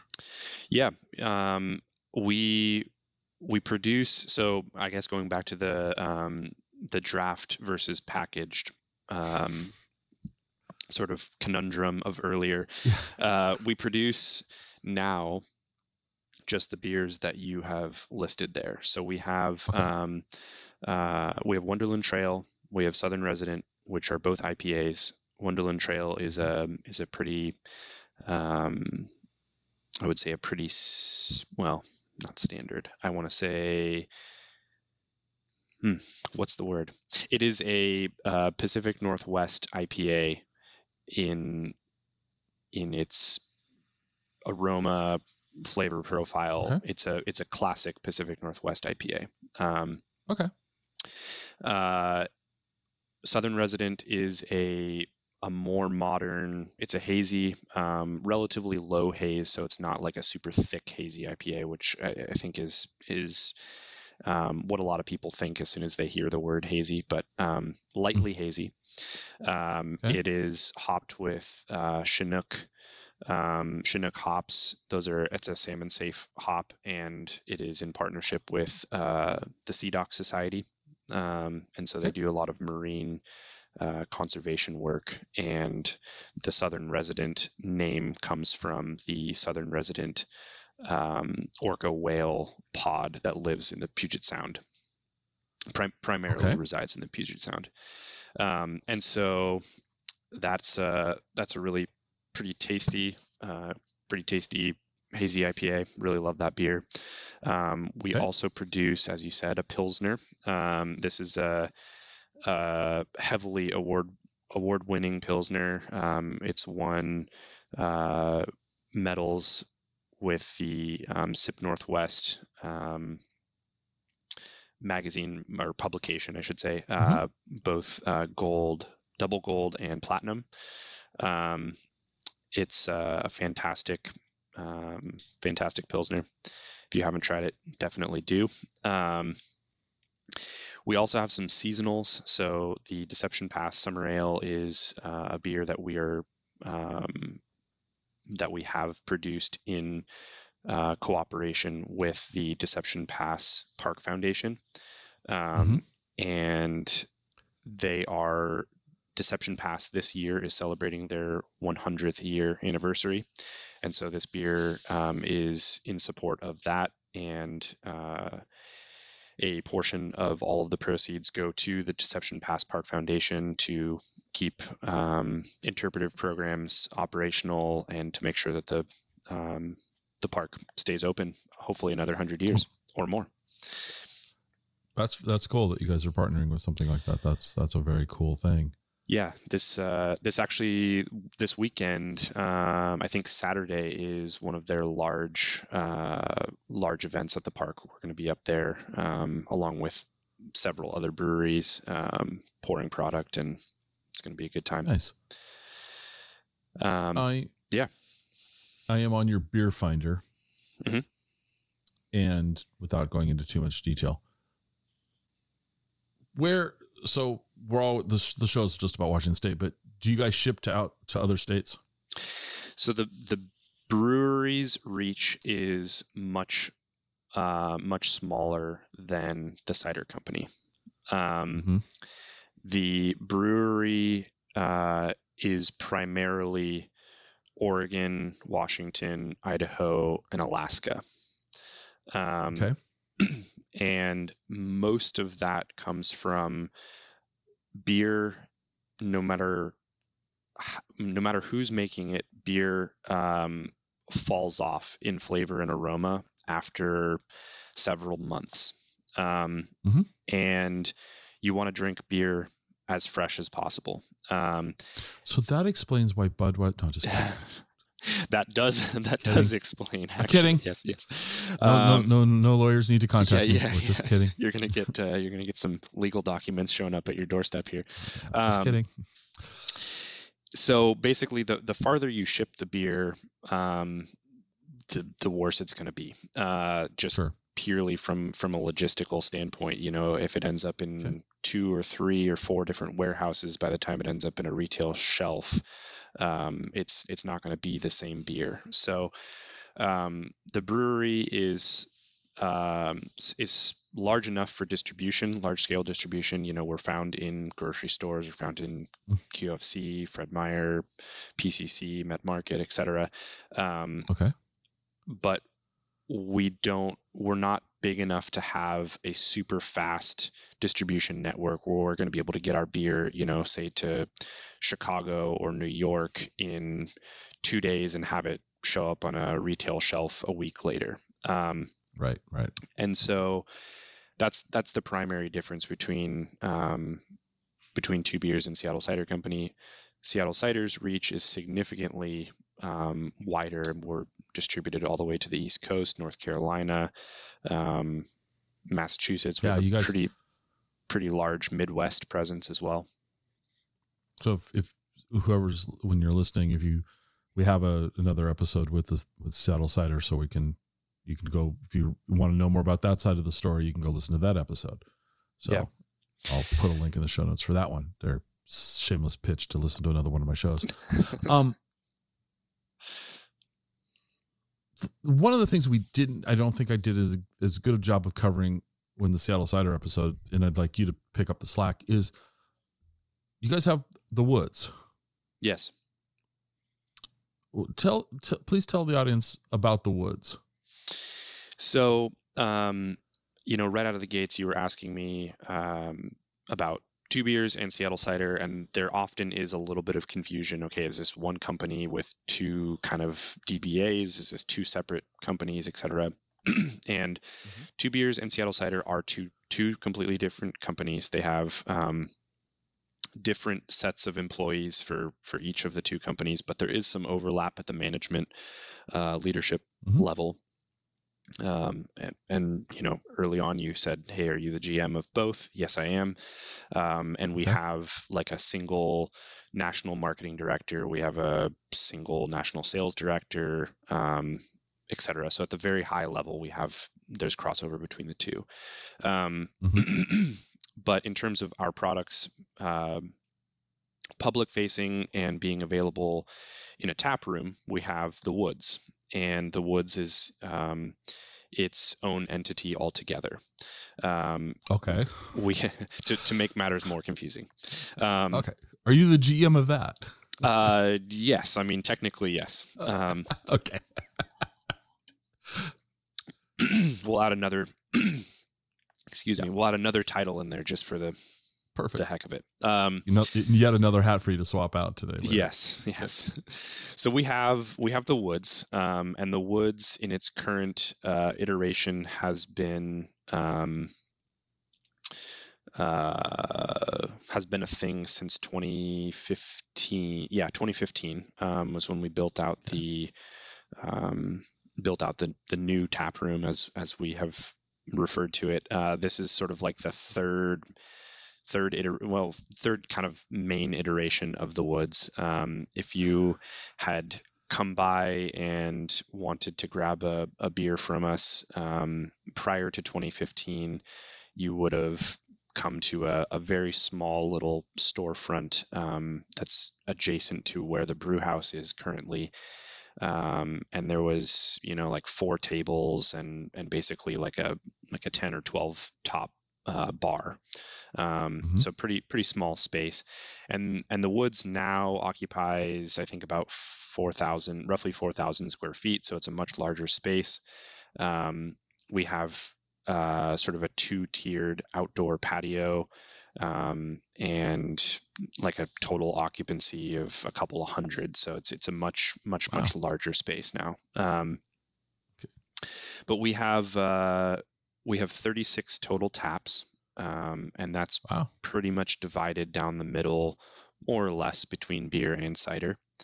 Um, so we Okay. have something for everybody, and, um, and since we're c- trying to keep this more beer focused, uh, the beers that I had mentioned that end up in package um, are the the beers that we produce, obviously for retail, but we produce a lot of other beers that will never be put into a can, and those beers are for the most part only available in the tap room. Um, Oh, okay. so we do a lot of um, a lot of trial. Uh, so we will brew new beers that might end up in package, you know, six months from now or a year from now. Um, Right. and obviously, it's not with anything. You know, you're not just gonna brew a beer one time and say, "Yep, that's that's the one," and it ends up in a can. Um, it it has to go through uh, generally many iterations before it ends up being, you know, exactly what we're looking for. So the tap room is where we um, we have a lot of things that we're working on, you know, on on tap. Um, there's uh, oftentimes we'll pull things that um, uh, that are really really special that have been in keg um, for special events. So we have like an annual um, anniversary party for both two beers and Seattle cider uh, separately, but we'll pull um, we'll pull barrel aged stuff that we've that we've had in cold storage um, for you know a couple of years. Uh, the brewery's anniversary is in the fall, and so we'll have some like darker darker beers and whatnot that we brew specifically for that. Um, so yeah, the the woods is a really really cool spot. We have um, also a uh, a third party um, food truck company that operates uh, out of the woods. They have a um, a full production kitchen there where they do all of the prep work for their two food trucks, but then they also offer uh, food services to the the clients of the woods, and and they're called bread and, and that's circuses. bread and circuses, right? Yes. Yep. Yep. So right. they have uh, a pretty pretty solid like they're elevated pub food. You know, they have um, maybe three or four different kinds of burgers. They have some different sandwiches, uh, two or three salads. You know, you can get it's it's sure. um, it's tasty stuff. And you guys are still you guys are doing live music on the weekends, right? Yeah, not not every weekend, but um, our our current uh, bar manager has been booking some shows, and um, we've definitely uh, had a lot of really positive feedback from that. So yeah. Well, I gotta I gotta be honest with you. You said the the woods is about four thousand square feet, and the first thought that went through my head was you could put a lot of cans in there. yeah, you could, you could put a lot of cans in there. It's uh sorry, that was my like wait can storage. Yeah, yeah, for real, yeah. for real. It's been a it's okay. been a real struggle this year, honestly. What's the future look like? What do you guys? I, I, and I'm not asking you to give me like trade secrets and all that, but what's what's kind of the future? What's what's and you can talk about cider and beer too because you guys just released a, a light cider. We did. Was, yep. Um, an, an, a very interesting thing. Um, but what's kind of what's on the horizon? Well, um, I mean, as we are moving into uh, what seems like a recession, I'm I'm I'm going to use the R word. Um, it is uh, as we pivot into a recession, how about that? Let's as we yeah. yeah. we'll use both of the bad words. Sorry, uh, as we both pivot, of the bad words. Yeah. As we pivot into a recession, um, there's obviously um, you know a lot of unknown in terms of what you know what the economy is going to look like in the next three months, six months, year.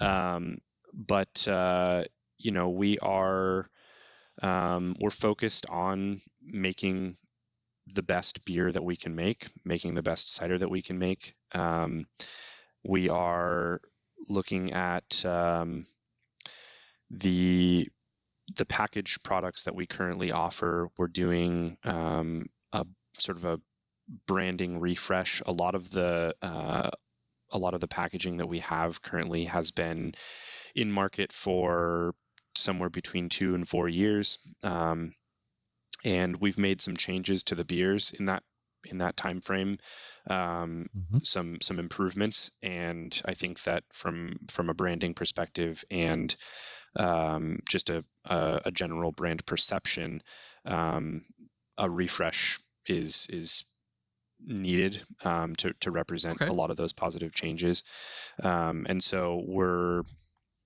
uh, we have just now uh, refreshed the Southern Resident packaging, and that will be available in re- in retail stores here in the next week or so. Um, okay. So about the time this episode comes out, the cans will look different. Yeah, okay. yeah. Um, and it, I mean they they look really really really sharp. Um, the the boxes are incredible, um, and I think they do a better job of highlighting the relationship um, the partnership that we have with uh, the SeaDoc Society. So, um, nice. If you if anybody's uh, curious about that, there's a QR code on the carton now that will take you directly to the partnership page that we have, and kind of it uh it's a little bit more inclusive rather than just sort of like expecting people to to know what's going on.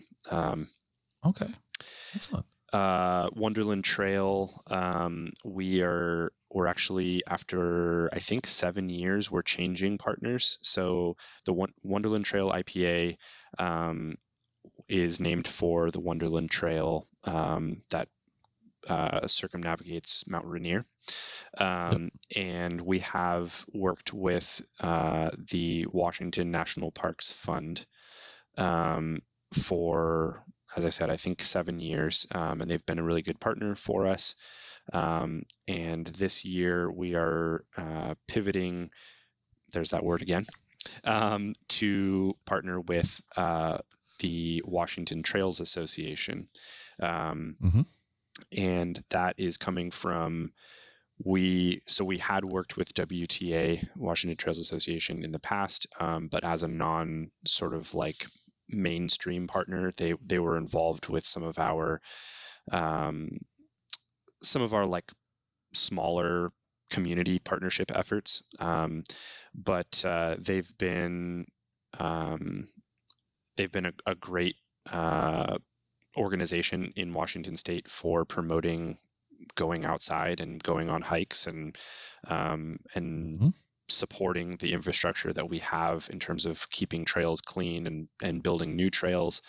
Um, and because of the um, the huge growth that the Seattle metro area has seen in the last several years, um, that's becoming increasingly um, relevant and important, making sure that you know that the infrastructure that we that we have um, is well well maintained and and also that we're being good you know good stewards of the environment because a lot of people moving into Seattle um, do enjoy the the camping, hiking, backpacking lifestyle, and when you have a huge influx of population um, to an area, it can become uh, you know, it can be damaging to that to that environment very very quickly. So it's really important to have organizations like WTA um, doing what they're doing. So we're now um, changing that partnership to uh, from the Washington National Parks Fund to WTA, and that um, all that information will be um,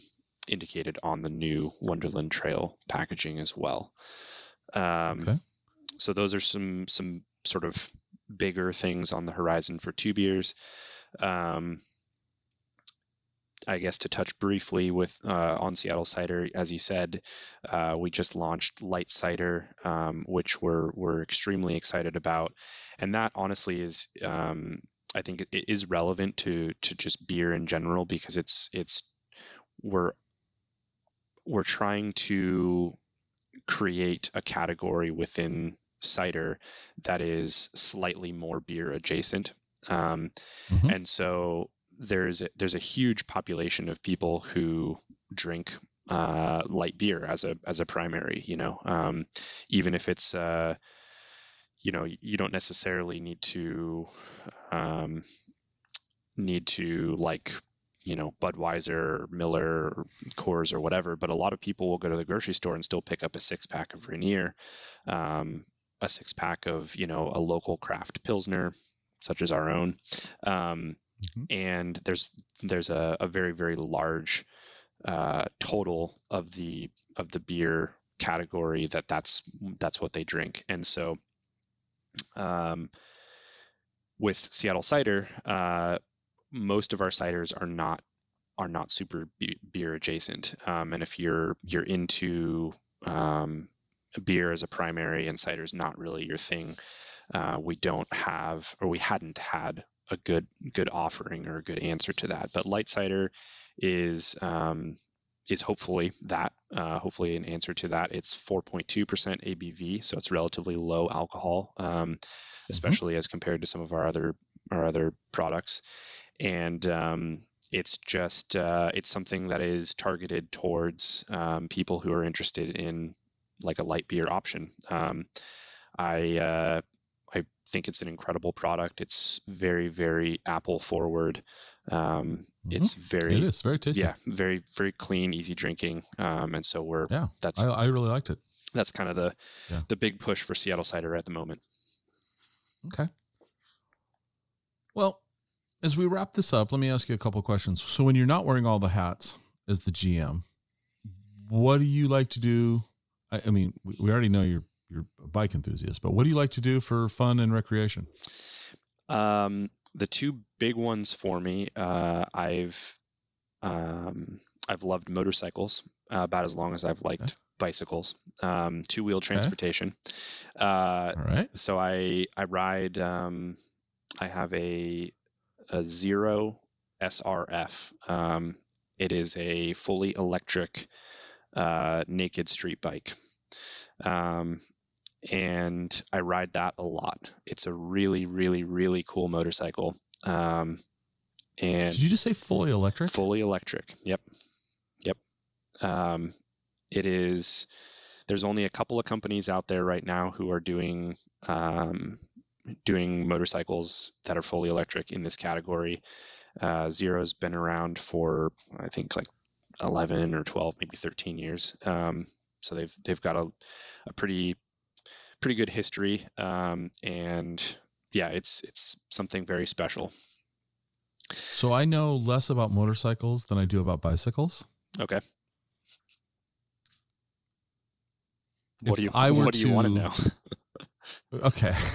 Okay, what the heck? Let's just go. So what does this bike look like? Is it, it does it so here here's my here's my really layman's terms. Does it look like a, a quote unquote crotch rocket or does it look like a Harley or what does it closer What's it like? closer to a, a crotch rocket uh, i think Okay. that's that term is pretty widely understood what that looks like so I think so. yeah clo- closer to that it's it is um, its technical uh, classification is naked street bike and and what the naked refers to is that there are no there are no wind fairings of any sort. There's nothing on the bike that um, that uh, makes it exceptionally aerodynamic. So it has like an exoskeleton sort of tubular metal frame. Um, Okay. and one of the one of the earlier motorcycles that sort of pioneered this um, this aesthetic is the uh, Ducati Monster. Um, Okay. that that motorcycle has been around for quite a long time and is a pretty iconic um, All right. looking motorcycle, and this this is in that category. All right. Before you got this electric motorcycle, what were you riding? I had a Ducati Scrambler. Okay. Um, it's much more classic looking.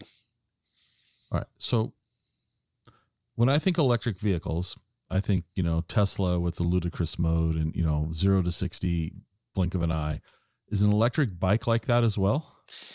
Uh, it is very, very fast. Yes. Um, there, th- this motorcycle does not have a particularly high top speed. Um, there's a there's a lot of what is its particularly not high top speed? its its top speed. I believe is 140 miles an hour.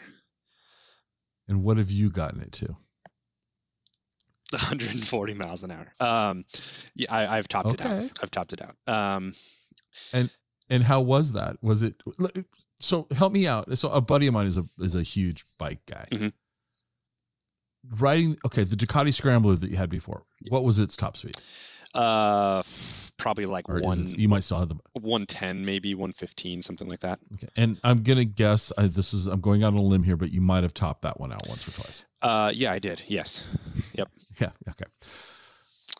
Compare and contrast these two bikes.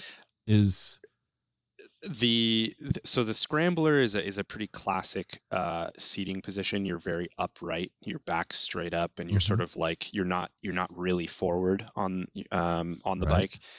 Um, and it's a much more classic style. Um, you know, anybody who's listening to this, if you just type in Google Ducati Scrambler, it's it's kind of like what you think of as like just a a classically looking motorcycle. Um, okay. they're they're attractive, but they're not they're, they're not necessarily performance um, centric. You know, um, Okay. The motorcycle that I'm currently riding, the Zero SRF, is is much more aggressive. It's still in in the naked street bike sort of sort of subcategory of motorcycles. It's still not um, fully like forward aggressive position racing Okay. position like a like a true crotch rocket as we referred to earlier um, but you're much more forward you're much more um, aggressively positioned on the motorcycle and this motorcycle specifically is is absolutely performance uh, as a primary. So So it, it, it's it's unbelievably fast. Um, n- again, not in terms of its top speed, the top speed being uh, you know 140.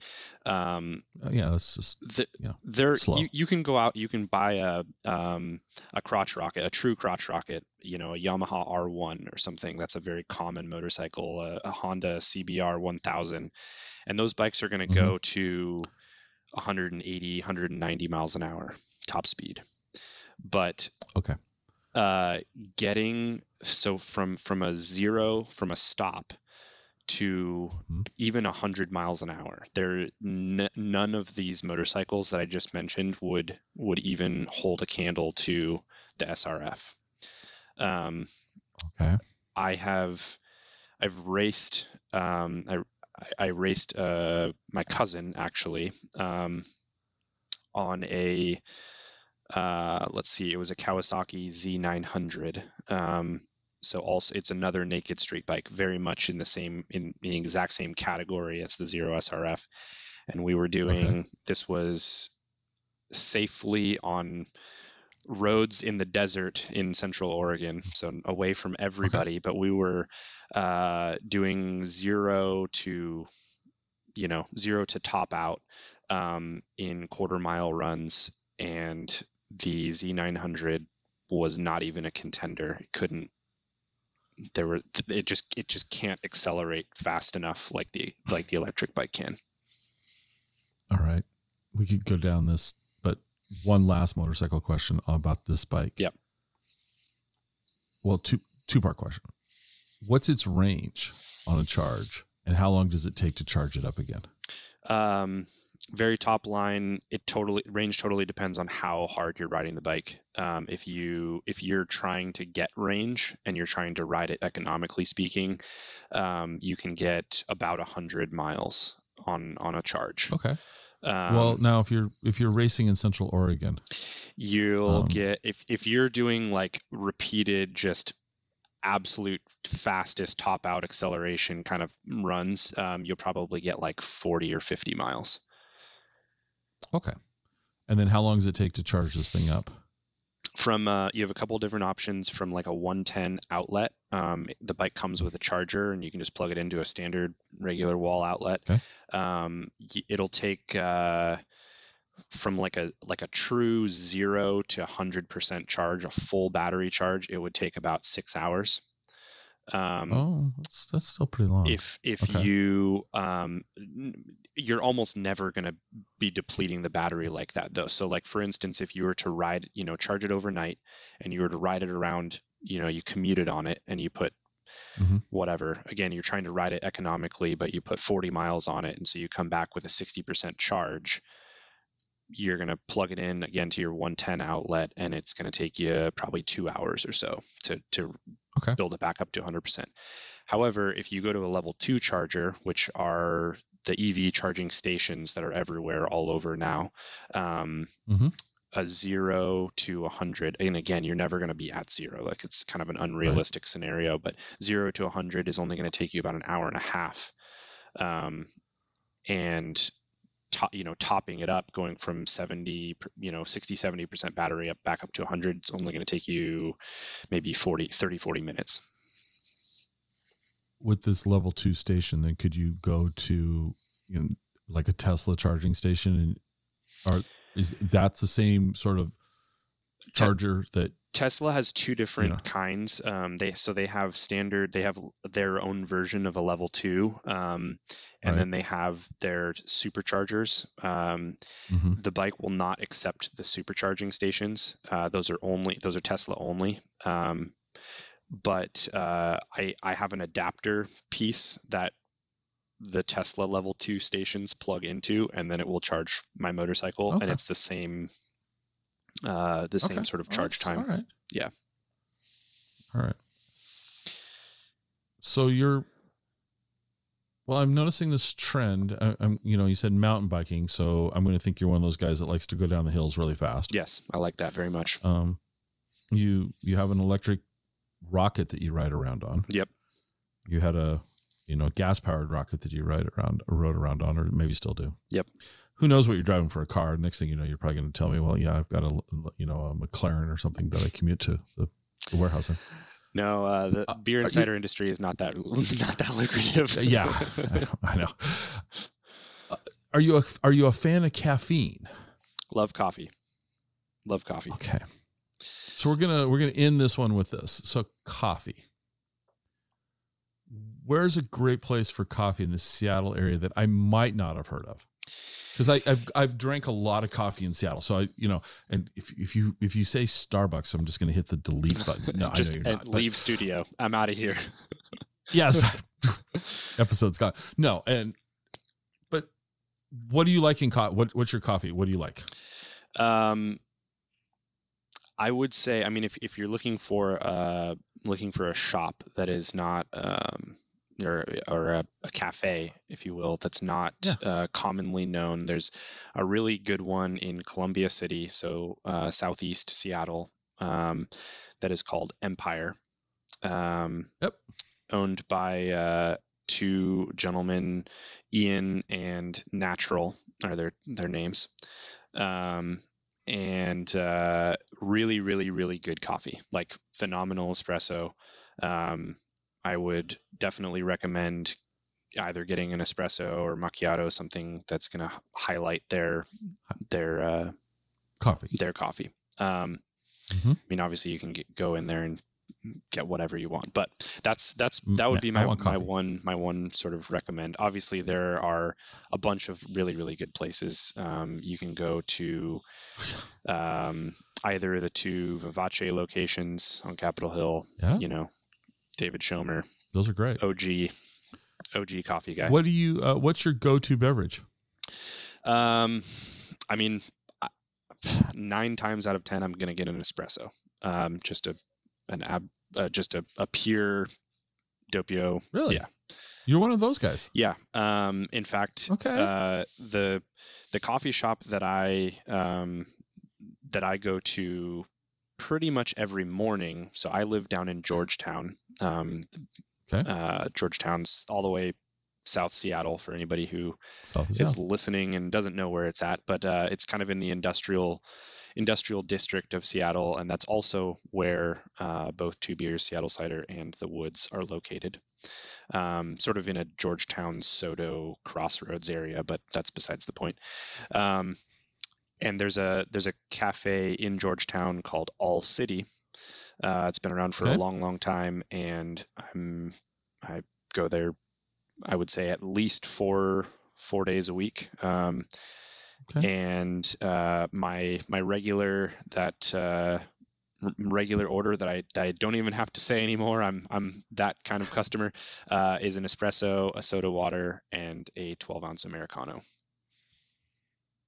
So I have my espresso. we get along just fine. Yeah, I, Yeah. I have my espresso along there just fine. while uh, while they're pulling the second shot for the americano, and um, then I leave with my americano and sip that for the first hour or so that I'm at work.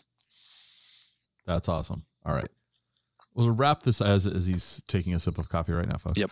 So to wrap this up, my ending questions always: What didn't I ask you that I should have?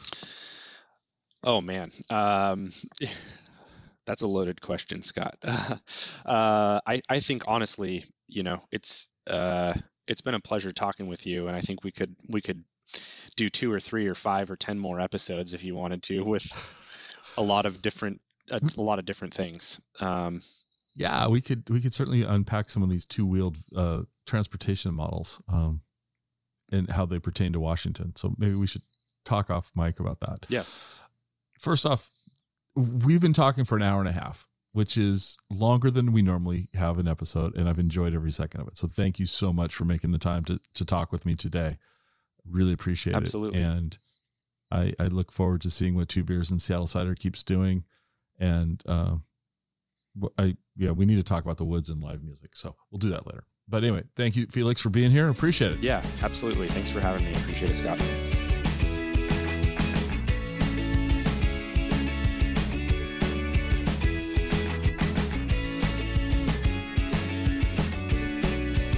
Join us next time for another episode of the Exploring Washington State podcast.